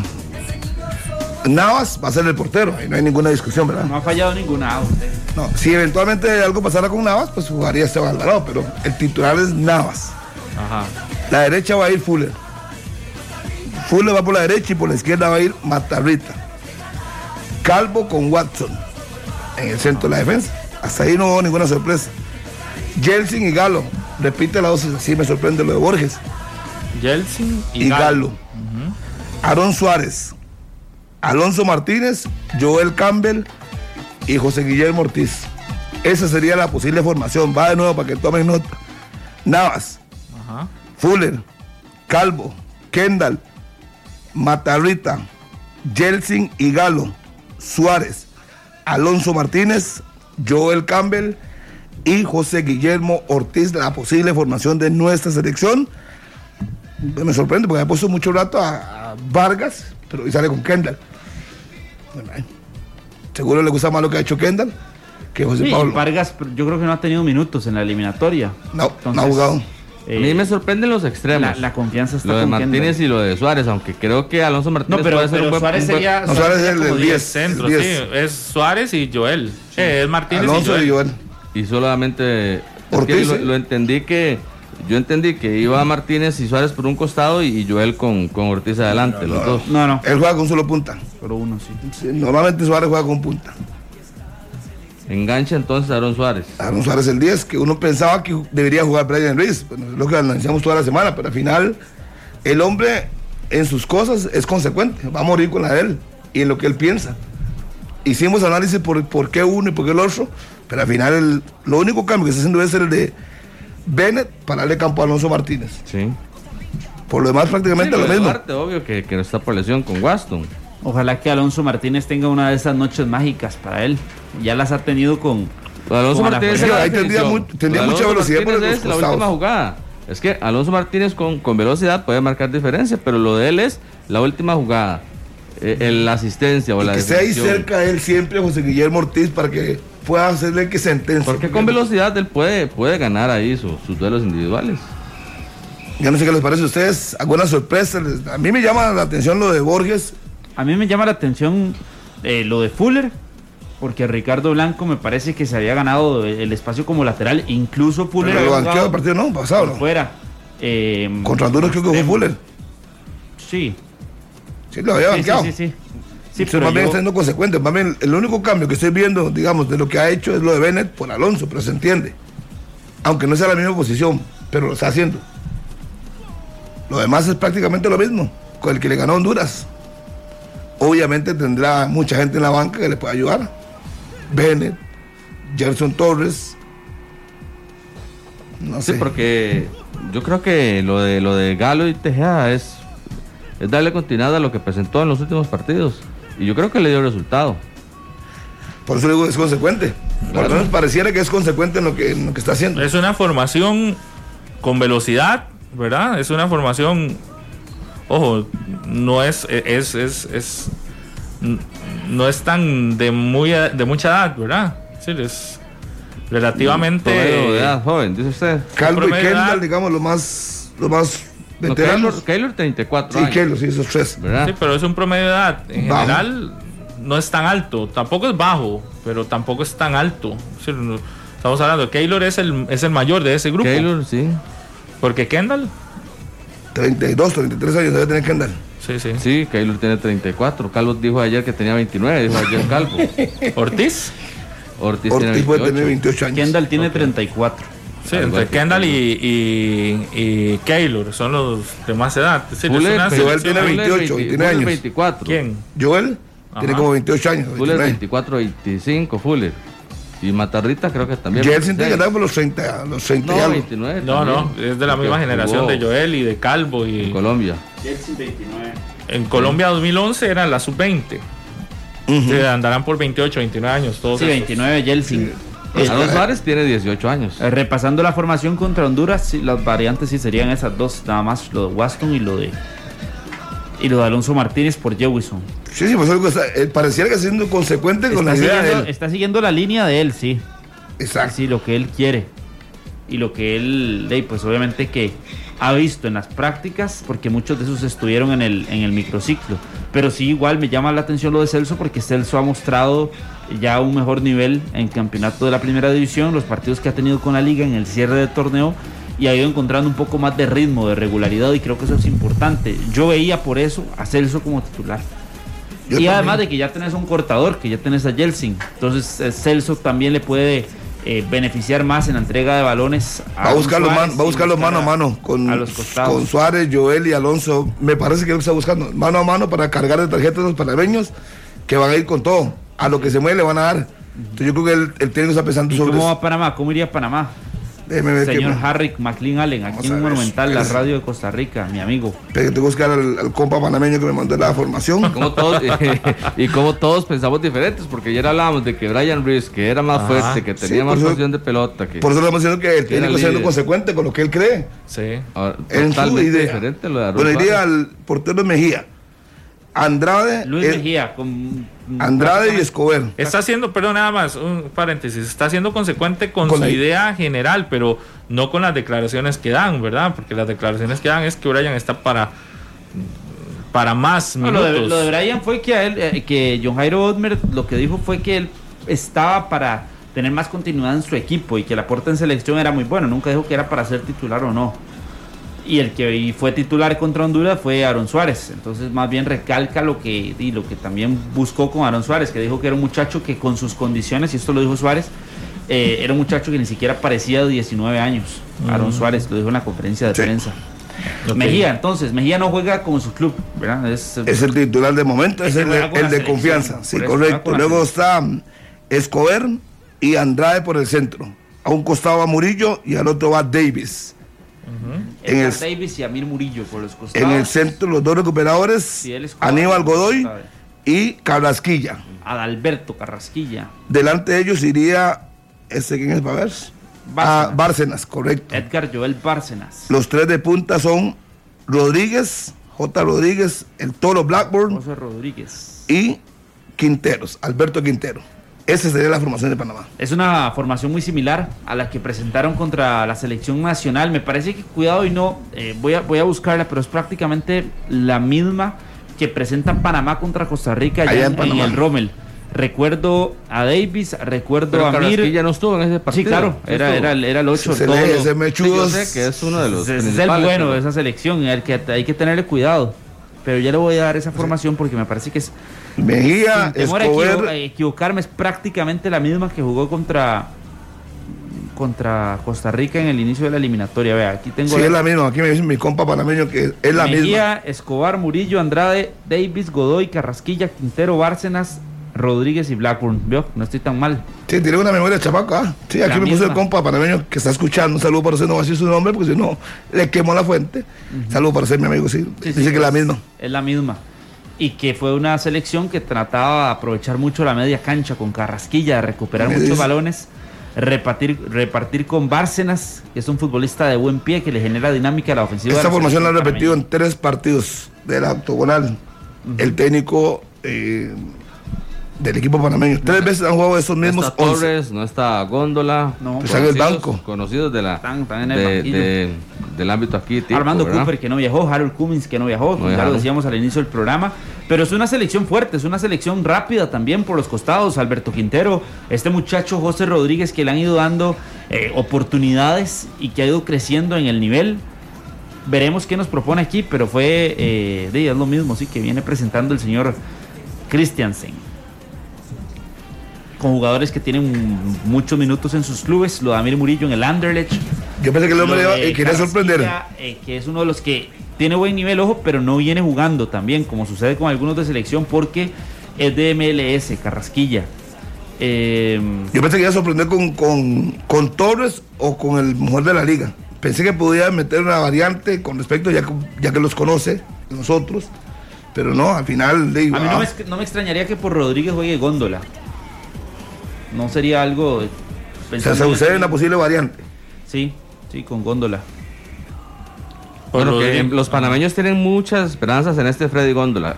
Incluso dice que la va a romper en el fútbol de Costa Rica, que va a deslumbrar acá, que incluso puede ser hasta goleador del campeonato nacional. En, en las elecciones están encantados con él. Lo que pasa es que él no fue a Perú, recuerden, porque ya se vino para la Liga Deportiva de la No sé si eso de alguna otra forma lo saca del once estelar, pero, No, pero si es este un- Góndola es un jugador que, que puede marcar diferencia. Claro, y pero si es un jugador que le va a eh, que le va a responder, que le va a dar réditos a Panamá, lo van a utilizar en algún momento. Es decir, yo creo que está claro que Panamá tiene una banca que puede generar cambios este importantes en el accionar de un partido. Es decir, usted a- a- a- hay ocasiones donde equipos tienen banca que, que es simplemente hombre por hombre y que no genera nada. Eh, yo, yo creo que Panamá, si es esta formación y deja a algunos hombres como este Góndola banca. eh, en, el, en el banco, usted ahí dice, tiene Claro. reacción en ofensiva en caso que en algún momento el partido esté abajo en el marcador y necesite ir por ese, por ese empate o, o- o descontar o lo que sea. O está empatado el partido y quiere ir a ganar eh, el juego, tiene con qué. Este, el- Tiene argumentos en el banco. Dicen que Rodríguez es titular en el Sporting de Gijón, que viene con ritmo, juega la Copa del Rey y que quizás por eso le ha ganado el pulso a Góndola, que apenas tiene un partido y medio. Yo lo que creo es que hay una, hay, es, es, eh, que es claramente Panamá tiene el equipo más, ayer lo decíamos, más, más sólido y demás, hasta más conformado, más compactado que el nuestro y que sea cual sea la formación, es completo también en el banquillo. No significa que sea invencible, No. pero sí que es muy, muy fuerte y que tiene argumentos no solo en un once estelar, sino también El en, recambio. en el banco. Entonces usted, el técnico de Costa Rica, tiene que plantear el partido pensando en eso, que el rival te puede también, este, el rival te puede ir, ir llevando a un juego que él quiera, ¿verdad? Entonces, eh, eh, mañana también me parece que es un, es un partido de esos de, podríamos decir que es de esos de, de- de estratégicos. A ver, eh, desde el banquillo, ¿cuál es la reacción que tiene Costa Rica? ¿Cuáles son los hombres que tenemos en el banquillo nosotros también? Que va a marcar hacer- revolución. para marcar una diferencia real en el compromiso. De ahí estaría Brian, si lo toman en cuenta en algún momento del Está juego. Leal. Estaría Leal. En el Venegas. medio campo Ey, estaría Bennett. Celso, Celso. Pensando en algún momento también que se requiera este Cerrar el juego. sí. Más equilibrio en la media cancha, sí, ya. Y adelante es donde, donde uno dice, "Di, está Venegas. Venegas. Sí, Leal, Jewison. Eso es Gerson. Torres. Pero más fuerte el otro lado, ¿verdad? Más fuerte el. Es que ya los cono- es que ya, ya, ya conocemos eh, la realidad, por lo menos de los últimos meses, de dos jugadores de esos que están en el banquillo y que si están en el banquillo es por algo. Lo de Gaby Torres aquí en el país y lo de Góndola. Y también usted puede ver nombres que son muy interesantes que están en el, en el banquillo. Lo de Abdiel Arroyo, que jugó contra la selección y que terminó siendo figura en, o- en octubre del 2020. Pero el momento anímico de Panamá es muy bueno ahorita, por, por todo lo que ha logrado, por las victorias en casa. Sí, pero no están confiados como dice Honduras. ¿Quiénes? Los, ¿Los, panameños. la prensa, usted lo los dijo- aficionados o los Usted lo jugadores? dijo ayer aquí, que había Sí, confianza claro. de los panameños. Yo creo Sí. que no hay una confianza como tal. Bueno, me parece muy bien. Yo, yo he sentido un poquito de exceso de confianza y ahora que Harry está ya hablando con algunos colegas panameños que podría incluso jugarles en contra, ¿verdad? Para, para ese tipo de compromisos. Es que habría que ver, digamos, si, si el- la euforia es de El los jugadores o es de la prensa. Que es normal que la prensa pues tire para ver su selección. A eso me refiero yo. Pero hay que ver si en el seno del grupo están realmente concentrados, metidos yo- en yo- lo de yo- ellos. colegas Yo yo panameños. veo colegas panameños y más bien lo que hay son críticas a, a- a- en torno a Carlos ya escuchó Christiansen. todos los programas en Panamá, habló con todos los colegas de Panamá, que ahora estuvo con, Qué con ellos en la, en la fecha no, pero, uno, pero entonces usted también entonces los ya tuvo no que escuchar eso. todos para darse cuenta de que había una confianza o de que existe No todos, pero sí varios. tranquilidad alrededor del partido de la No todos, pero sí varios, y he leído también. Pero usted cree que hay tranquilidad. No sé. yo siento que hay, sí, una confianza, este... Pero la confianza que da el, El- el rendimiento. el andar bien también. Es Sí, decir, pero no- yo me refiero a que incluso también, pues ahorita no sé si, no sé si menospreciar a Costa Rica, pero se No, no sienten en estos momentos superiores a el fútbol nacional y ese exceso de confianza creo que también podría Yo ayer escuché, factura, yo desde ayer, para hablemos del deporte, una nota de Gaby Torres, y todo lo contrario, solo echarle miel a Costa Rica, que la gente tuviera confianza en el trabajo que están haciendo. Más bien yo lo sentí muy mesurado. Y escuché también al otro defensor Murillo, y más bien nos echan la presión a nosotros. En Panamá sienten que no hay otro momento como el de este momento, eh, perdón, para ¿Cómo que se no hay otra, opción como en el de este momento para ganarle a la selección de Costa Rica un partido Pero es real. en, en el Estadio Nacional. Pero es real. Y si nos tiran a nosotros la, la necesidad y demás, también es real, porque Costa Rica a lo largo del tiempo ha sido superior a Panamá. Claro. Claro. Entonces, obviamente que, que ellos son los que vienen aquí a ganar. Para ellos es ganar, o ganar. por lo menos no perder. Por eso, Pero pero en nosotros otros es- momentos ni siquiera ni siquiera este, lo vean de esa forma. Eh, los otros- equipos, que- los equipos que hemos tenido nosotros, eh, Andrei, por favor, lleguen aquí perdiendo 1 a 0. Tenían temor. Hoy día se ha volcado la tortilla. Para ellos no es normal estar siendo superiores que Costa Rica. Exacto. Es- esto es algo anormal para los amigos panameños. Un saludo para todos ellos que nos están escuchando, pero Costa Rica siempre ha sido superior. Pero y al este ser momento Costa Rica siempre es superior, superior. tienen que entender eh, que la trascendencia es más para los ticos que para ellos allá en Pero eh, ¿qué tiene en el malo? duelo. ¿Qué tiene malo que hoy se sientan favoritos? Es que- Eh, yo creo que es lo, Nada. es lo normal. No, no, no tiene nada malo. No tiene nada malo que hoy también puedan considerar que su selección tiene con qué venir a ganar acá a Costa Rica. Si han hecho una buena eliminatoria, hasta el momento tienen una eliminatoria que están empatados con México. Y, y 14 es que puntos. nosotros, como estamos viendo más hacia abajo que hacia arriba, no- a veces no le damos también el mérito a quien está arriba. Arriba está Panamá, que hoy está empatado con México en puntos en la eliminatoria y que podría meter a México en problemas. México tiene dos derrotas, podría meter a México en problemas de, de- de- de repechaje también. Entonces, digo, no tiene nada malo. Si hoy en Panamá se sienten que son candidatos a algo, tienen toda la razón de, serlo, de que, sentirse Pablo, así. Y además que futbolísticamente hablando, Lo han sacado resultados muy Sí, sí. buenos. Por eso le digo, eh, esto es algo nuevo para ellos y lo están viviendo como tiene que ser. Porque hoy Panamá, a diferencia de Costa Rica, tiene la aspiración en que pueden ir a buscar zona de clasificación directa a la Copa del Mundo. Sí. Costa Rica está buscando repechaje, porque eso es de lo que hemos hablado en los últimos programas aquí. Y usted escucha a los colegas también nacionales y lo que se habla siempre es de repechaje. En Panamá, en Panamá lo que están pensando es en venir a ganar acá para seguir a la par de México e ir a pelear algo con México en, En la la próxima, en la próxima eh, fecha que será el próximo miércoles y buscar quedar entre los tres primeros en esta, en esta fecha. Y así depende de sí mismo. Esa es la aspiración panameña. Y yo personalmente la envidio porque nosotros no la tenemos, no la podemos tener, no nos da numéricamente. Yo pienso que, que Costa reales, Rica debería asumir el rol de, de favorito para este partido. Sí. por estar en casa, más allá de los cinco puntos que tiene Panamá por encima de nosotros y ese panorama hermoso que pinta Carlos, yo creo que, que Costa Rica tiene que ser favorito y parte como favorito para el juego de mañana. Es que desde que partió la Por- eliminatoria por es más favorito en el mundial y no ha demostrado por ese favoritismo, no ha demostrado liderazgo, no ha demostrado jerarquía. Es que, lo que eso es el problema. Ahora Yo no Panamá va a venir a pintarnos la cara aquí. todos, No, no, pero es que y- nadie- y- nadie y- se no, puede Costa Rica, Jamaica. ¿Quién era favorito de Costa Rica? ¿Y, quién, va- y qué pasó? Pero ¿Y qué hoy, pasó? hoy. Costa Rica, Panamá, ¿quién es favorito? Panamá. Por En casa. Aquí sí. en casa aquí. deberíamos de por ser nosotros. Es que por las situaciones que se vienen viviendo en cancha, No, no, con todo lo malo, no, o sea, Carlos, o sea, con todo lo malo que andamos, no, no. Panamá no es favorito aquí. hoy sí. Para mí no. No, yo creo que Es por que eso es que uno, Bueno. por eso es que yo creo que, que uno le A da, eso es a lo que me refiero. le da, no, le da, eh, le da posibilidades a Panamá, Tiene pero nosotros ¿Quién tiene tenemos, más argumentos futbolísticos? no, no, es Panamá, pero, Ah, pero la bueno, condición, favorito. la condición de local, yo creo que siempre tiene que llevar el favoritismo para el equipo que es casa. Y no estoy hablando de, de si el estadio pesa o no. Yo estoy hablando de históricamente.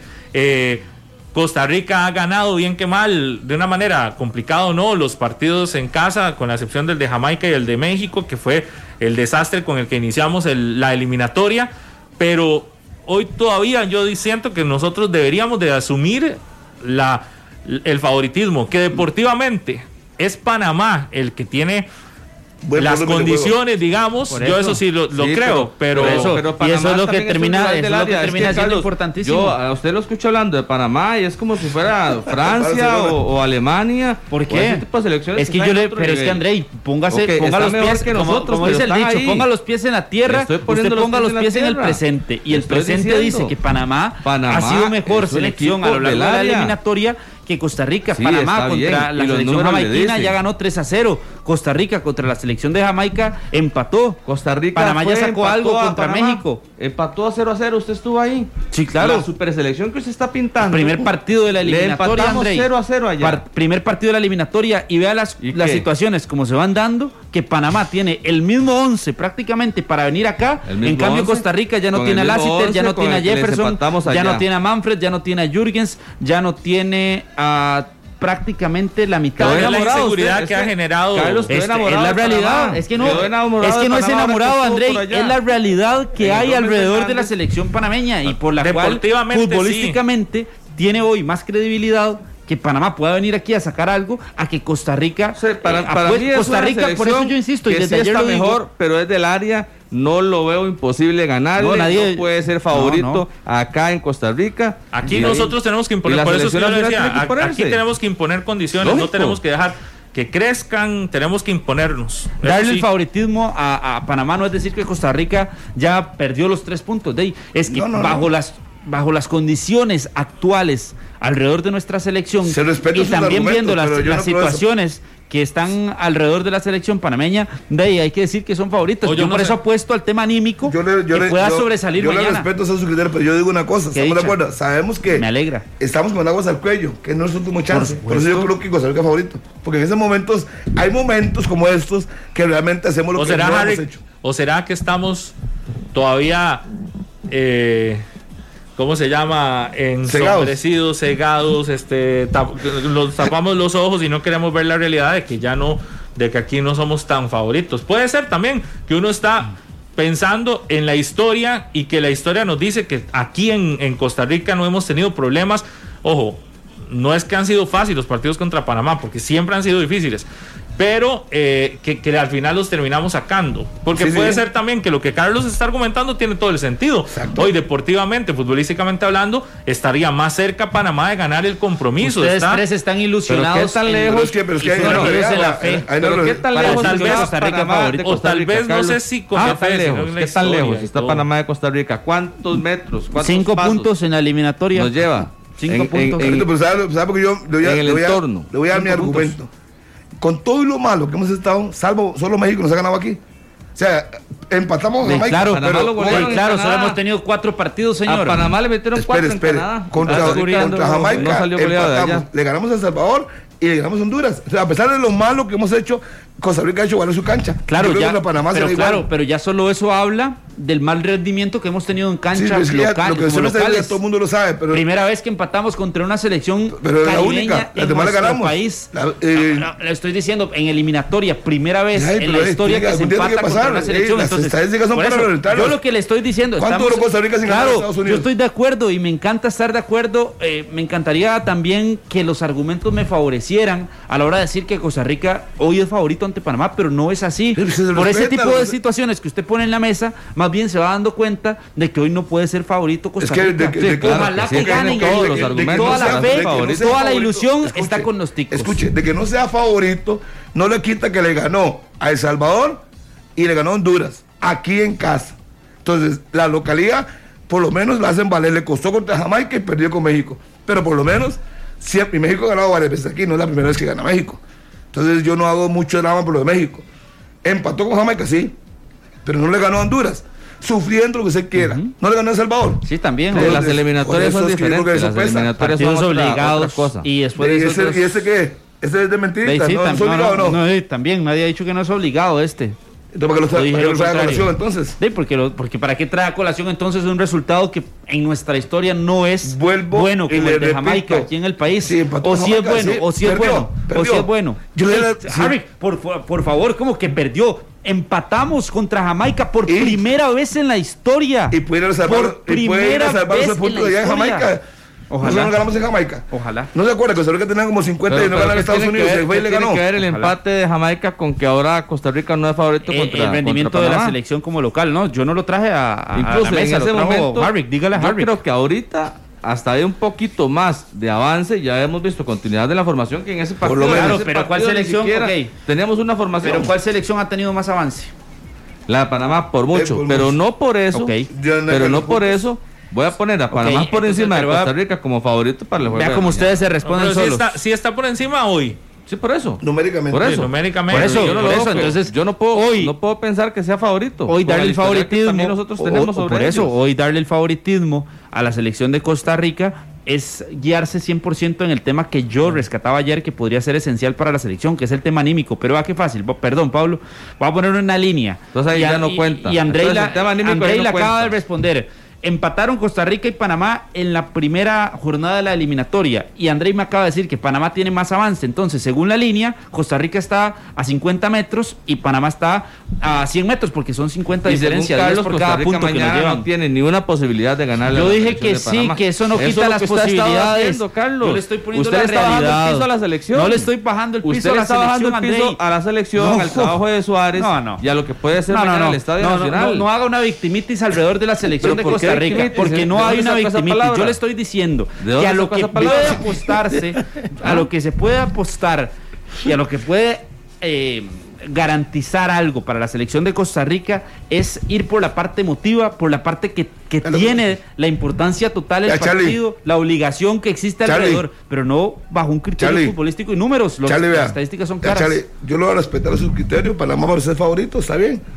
Veremos en la cancha. Para mí, Costa Rica siempre Sí. va a ser valer la localidad. Ojalá. Y yo, y yo que he sido crítico de la selección, pero no creo que nos vaya a ganar. Ojalá, y lo Por digo- más que ande muy bien aquí. Lo digo de corazón, ojalá me equivoque y ojalá Bueno, pues, Panamá que venga ya no- es que mal no- y no pierda. a usted lo que Hay tiene que, hacer, hay que hacer una pausa. Y ahora sí, después del corte, recibimos los cinco llamadas de los ganadores que se irán a Nova Cinemas Escazú a observar el partido de la selección de Costa Rica en pantalla gigante mañana contra Panamá. Pausa y volvemos.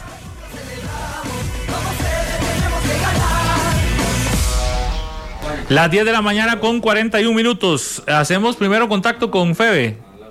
Febe Cruz, que está lista porque hoy tiene eh, Noticias Monumental debate. Pero antes de ir con Febe, bueno, ya están las llamadas a lo loco, entonces vamos de inmediato, 905-222-0000 para que eh, cinco personas puedan ir mañana a observar el juego de la selección de Costa Rica contra Panamá en pantalla gigante en Nova Cinemas de Repretel Escazú. ¿Qué tal? Muy buenos días. Hola, buenos días. ¿Con quién tenemos el gusto? Victoria Lacayo Pablo. Doña Victoria Lacayo, ¿de dónde nos llama? En este momento estoy entrando a mi oficina en Escazú. Ah, buenísimo. Entonces mañana se va a ir a ver el partido de la Cele ahí en pantalla Sí, gigante. señor, obvio que sí. Ah, buenísimo. Entonces, doña Victoria, esperamos Pero todos. el doña, suena más bonito. Ah, bueno, está bien, Victoria. esperamos todos ganar ese juego. Uy, yo tengo la esperanza de que nosotros vamos a ir a Qatar. Yo tengo la fe de que sí. Y que hoy, mañana los muchachos van a poner eso que ponen las gallinas, que es lo que hace falta. Es lo que ocupamos. Bueno, Es lo que Victoria, ocupamos. Muchísimas gracias por estar con Bueno. nosotros y felicidades. Y mañana entonces Gracias. en Nova Cinemas Escazú, ya usted le entregó los datos al Ya, compañero. ya. Listo, Sí, perfecto. Con su cédula Saludos llega para mañana todos. y entra. Que se porte bien. Bueno, gracias. Gracias, gracias, saludos. Bueno, pura vida. Seguimos, estamos en 120 minutos. Buenos días. Vamos a Buenos ver. días. Hola, ¿con quién hablamos? Buenos días. Buenos días, Rodolfo Hidalgo Varela. Don Rodolfo, Correcto. de mi amigo. Va para Nova usted a ver a la selección frente al equipo panameño. Ah, muchas gracias, más bien. Cuéntenos, ¿de dónde nos escucha? ¿Descaló? Ok, perfecto, genial. Le queda cerquitita. Sí, ahí nomás, ahí nomás. Hasta Pues, caminando sí, se puede ir. A dos kilómetros. A, a dos kilómetros. Ah, ¿Y con quién va? A ver la mejenga. Seguro con mi esposa. Ah, buenísimo, sí, ahí, perfecto. ¿Y le tiene fe a la Cele? Claro. El último que se pierde. Eso sí. Bueno, don Rodolfo. Rodolfo también, muchas gracias. Está fijo ya entonces. Ter- tercer ganador o ganadora. 10 con 43 de la mañana en 120 minutos. ¿Quién se va a ir a observar a la selección en Nova? en Nova de Escazú. Nova Cinemas. Ayer regalamos Escazú. 5 para Nova Alajuela. Hoy estamos con 5 para Nova Escazú. Y es que qué calidad con la que se ve el, y se escucha el partido. ¿Con quién hablamos? Buenos días. Sí, buenos días. Aló, Juan Diego. ¿Cómo le va, grande? ¿Todo bien? Listo para ir a ver a la tele mañana. ¿Cómo se llama? Diego. Diego. Diego. De Cartago. ¿Es favorita la Cele, Diego, para ese partido que usted observará mañana en Nova? Claro que sí. Hay que pensar positivo. Bueno. ¿Y con quién se va mañana? Desde Cartago ahí a Escazú. Con mi esposa. Ah, buenísimo. Está bien. A disfrutar entonces. Gracias. Gracias a Diego desde Cartago. Vamos, ya llevamos tres, nos quedan dos personas más que tendrán su chance de ir a Nova Cinemas Escazú mañana a disfrutar en pantalla gigante del partido de la serie. Y si usted no se gana la entrada, puede ir acompañado con alguien o si gusta solo y dice, no hombre, ¿qué parece ir- llegar a la casa y no, no, no- tengo entrada para ir al estadio? ¿Qué parece llegar a la casa? Quiero verlo en una pantallota grande, pues bueno, ahí en Nova Cinemas Escazú, en Nova Cinemas Alajuela y en Nova Cinemas Curridabat estará en pantalla gigante el partido de la serie. Estamos con la cuarta llamada. Muy buenos días. Buenos días. ¿Con quién tenemos el gusto? David David. Hernández. David Hernández, ¿de dónde nos llama David? Ahorita estoy en el trabajo. Está trabajando y quiere ir a ver el partido ahí al cine, entonces. Sí, claro, por supuesto. Yo era cualquier cosa entrar. Bueno, qué dicha que logró entrar, qué dicha que se gana esa entrada para que vaya acompañado y esperemos, ¿usted cómo ve el panorama de la Cele? Ya, es difícil, pero igual que todos con fe, ¿ah? Que den 1-0. Sí, eso sí. exacto. Medio cero, como dicen ustedes. Como sea, pero hay que ganar mañana. Sí, sí. Muchísimas gracias, David. Felicidades. No, gracias a ustedes. Muy amable. Pura vida, David, muchas gracias. Un gran saludo para mi buen amigo de universidad, Elston Salmon Small. Ahí, escuchando 120 minutos. Buenos días, ¿con quién hablamos? Hola, hola. Sí, buenos días. ¿Cómo está? ¿Cómo le va? Buenos días. Bien, ¿y usted? Todo tranquilo. ¿Cuál es su nombre? Cuénteme. Carol, Carol, ¿de dónde? de Santana. Ah, bueno, le queda cerquita, Carol. Va para Nova Cinemas también a ver el partido de la CEL, imagínese. Perfecto. ¿Le costó mucho entrar? ¿O Uy, tuvo suerte bastante. Pero qué dicha que pudo entrar. Qué bueno, Carol. Sí, apenas para llevar a mi hijo. Ah, buenísimo. Ah, ¿Qué, qué bueno. qué- qué le va a preguntar a Carol? No, no, lo del favoritismo de la selección, Carol, ¿cómo lo ve a la Cele? Ay, está difícil, pero ahí todo puede pasar, ¿verdad? Todo puede pasar, ¿verdad? Cualquier situación se puede dar mañana. Pero esperemos que sea la victoria. Sí, con fe, esperemos que ganemos. Bueno, un saludo para su hijo con el que va al cine mañana, si Dios quiere. Perfecto, muchas gracias. Gracias, Carol, muy amable. Bueno, ahí están los cinco, las cinco personas que ganaron Dos mujeres y tres caballeros. Su entrada doble para ir a ver el partido de la serie contra Panamá. Noticia de último momento en la selección de Costa Rica, Carlos Serrano. Sí, Ricardo Blanco fuera de la selección nacional, lesionado, se reporta eh, con una dolencia muscular. Así desde la práctica del pasado lunes se le dio tiempo para, ex- para que existiese alguna mejora, pero manifestó continuar con el dolor y se determina que no podrá continuar entonces en eh, la selección nacional de Ricardo Blanco. El cuerpo técnico analiza si llamar o no a alguien en esa posición donde eh, se ubica Fran- eh, Ricardo Ricardo, Blanco. Ricardo Blanco. ¿Quiénes están ahí? Bueno, el, el titular sería Fuller. Fuller. Fuller. De no, es que, es que No tiene hay. que ser de campeonato nacional y qué difícil. Por es. eso, es Aaron decir, Salazar. si, si está Fuller es el titular, ¿quién queda en el sí, banquillo? Bueno, yo No, no, no, sé. no hay. No hay. No, no hay. Yo Sería no sé si Ian Axel- Smith estuvo en el microciclo, ¿no? Ian Smith estuvo en el microciclo. Estuvo no, no. estuvo- No, no, Estaremos atentos porque ya casi vendrá la noticia, a ver si viene nueva Fue, fue, convocatoria fue o Ian. Lawrence, el que estuvo en el microciclo. Axel Vamos, vamos a hacer contacto hasta el auditorio de la Universidad Latina, donde está nuestra compañera Febe Cruz, porque hoy cierran los debates de candidatos a diputados para esta elección del próximo 6 de febrero. Febe, cada vez más cerca de la elección y hoy cerramos una maratónica de siete debates, hoy con la última provincia, la de San José. Buenos días. El saludo para usted, para los compañeros, como usted lo dice, eh, el único medio de comunicación que de esta manera le presentó las candidaturas a la Diputación por las diferentes provincias. Tuvimos Limón, Punta Arenas, Guanacaste, Heredia, Cartago, Alajuela y hoy es el turno de San José en nuestro último debate provincial y nos preparamos inmediatamente para el próximo martes, primero de febrero, nuestro debate presidencial a partir de las 11 de la mañana, también acá desde el auditorio de la Universidad Latina de Costa Rica. Así que Josefinos, Josefinas, muy pendientes, hoy les presentamos candidatos y candidatas a la Asamblea Legislativa, porque estas personas que ustedes van a escuchar en cuestión de unos minutos a través de Monumental, a través de Canal 2 y todas las plataformas digitales, pues tienen altísimas probabilidades de convertirse en legisladores en febrero, ¿verdad? Del 6 de febrero. Así que, eh, compañeros, invitadísimos a que se queden con nosotros. En unos minutos estaremos con este último debate provincial que ya luego de, uno, de ver todo lo que los debates que hemos hecho, ¿verdad? Eh, se emociona llegando a esta, a esta fase final y preparando desde ya una mega cobertura para el 5 y 6 de febrero, día de las elecciones nacionales. ¿Por qué 5 de febrero? Porque recordemos que las urnas se abren el sábado en el extranjero, en Australia, y tendremos transmisiones especiales aquí en Monumental, compañeros. Hoy cerramos con los debates este, de diputados y la próxima semana ya será el debate final de los candidatos a la presidencia de la República. A las 11 de la mañana el martes, así que hoy cerramos con San José y el martes tendremos a las candidaturas presidenciales también debatiendo. Eh, con este detalle también se transmitirá este debate no solamente en Monumental, Canal 2 y todas las plataformas digitales, sino que también lo estaremos transmitiendo en Canal 11.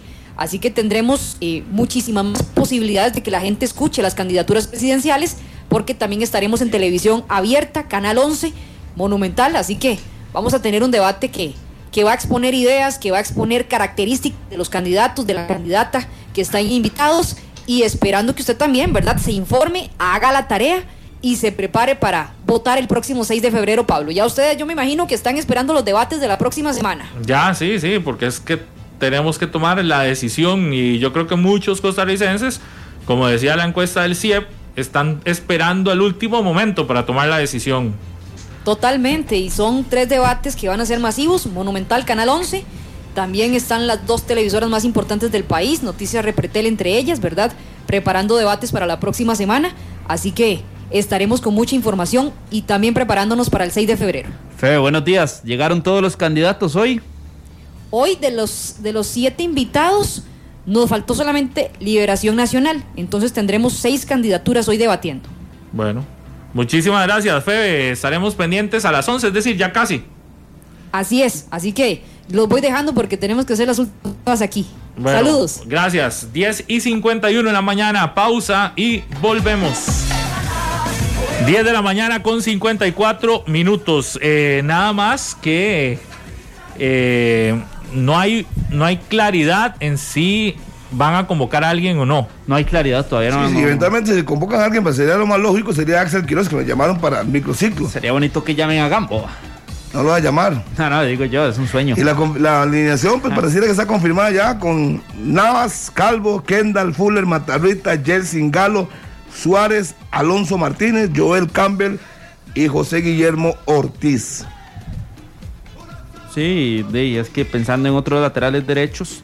Sí, Ian no va- Smith, Axel Quiroz. Sí, pues, él por lo menos estuvo en la, en del la semana pasada. del- Aaron. Salazar ha jugado ahí mucho con el Herediano. Pero no estaba en el microciclo, No, no, no, no va a No, meter a pero, nadie. pero Axel Quiroz tampoco estuvo. Sí, claro, el Sí último lo lo llamaron. llamaron. Sí, lo llamaron. No, señor. ¿No qué? No, no estuvo en el microciclo. pero por lo menos ya creo que ha trabajado. A los futbolistas que dejaron fuera del microciclo, Jeffrey Valverde, eh, Juan no Luis Pérez, Ian Lawrence por tema COVID. Sí. Entonces por ahí ¿Qué tira? Quiero enviarle un gran saludo a la señora Veracruz Rosado, esto allá en Turrialba, siempre nos escucha. Y hasta mi abuela allá en Juan Viñas que también está escuchando, dice que un saludo para su nieto Anthony Ortega que está cumpliendo años. Ulises Segura quedó sin equipo. Saludos. ¿Y el Saprisa? ¿Qué? ¿Qué pasará? Si lo bueno, lo de buscará o no. Torres también, el otro tema, ¿verdad? Que Pero No. Juan Carlos Rojas dice No, no, no. di- que desmin- desmintió que, que no existe interés. Dice que ellos están metidos de lleno en la renovación de Mariano y Sí. que quieren que hasta llegue a retirarse vistiendo la camiseta del Saprissa. Así que van con todo por Sí. Mariano. Y nos lo dijo Catalina a nosotros en transmisión monumental. Van por Mariano, quieren que Mariano se quede y Mariano al cierre del partido también lo dijo, quiere quedarse y si se queda en el país es para jugar únicamente con el Saprissa.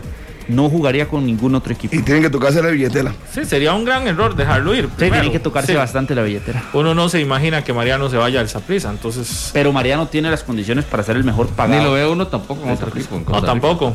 No, igual, tiene que quedarse ahí. El Saprissa tiene que ya negociarlo y, y, y de- llegar a ese acuerdo, porque sí, sí, Mariano es un. Ahí tal vez el tema del acuerdo será el plazo de cuánto quieren este, firmarlo.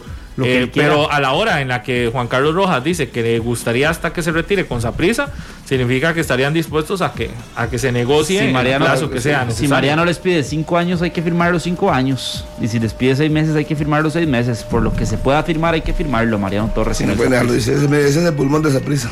Indiscutiblemente. Y se confirmó lo de, lo de Calvo a, a la MLS, como lo dijimos el pasado día lunes, al San José Arquid ya lo ratificó. Lo que falta es la firma del contrato. Pero ya. Sí, pero es lo más importante. Y dice Calvo que en dos años quiere salir de la MLS, tal vez para aspirar a otra, a otra liga. No sé si a, a la de México o a Europa, porque tuvo opciones también. Creo que en Sudamérica también tuvo En opciones. Grecia tuvo una opción y tuvo otra en el Dos años más en la MLS y busca otra liga. En el Junior de Barranquilla, el ex equipo del. Le ha ido bien a, a Calvo en la MLS. Ha tenido un nicho un buen rato. Sí. Claro. Sí, eso es bueno. Claro. Sí, sí, eso es bueno para él y bueno para, para él principalmente, pero también para la selección, porque al final se convierte en uno de los jugadores de selección.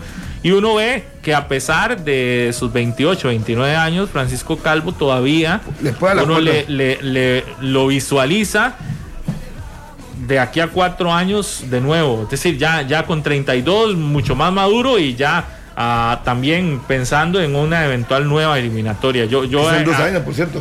Sí, que empiezan dos años, pero a cuatro, pensando en el cierre de una eliminatoria, uno ve, yo, yo creo que a Calvo uno lo visualiza ahí metido, ¿verdad? Dentro de ese grupo de, Sí. de experimentados que tendrá la selección nueva. Ese proceso que nos hablaba de arranque Rodolfo Villalobos, que tiene que darse en la selección de Costa Rica.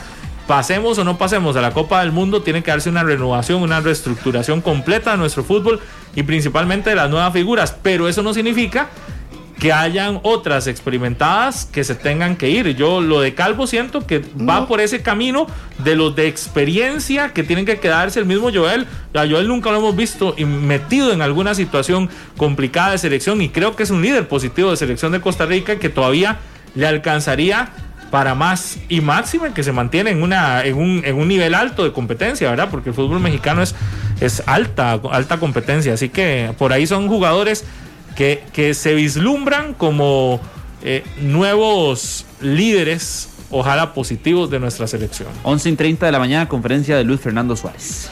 Y ya viene por Radio Monumental el eh, debate de candidatos a la Diputación de San José y por Canal 11 la programación habitual. Nos vamos, que tengan un excelente día. Gracias. Chao. Este programa fue una producción de Radio Monumental.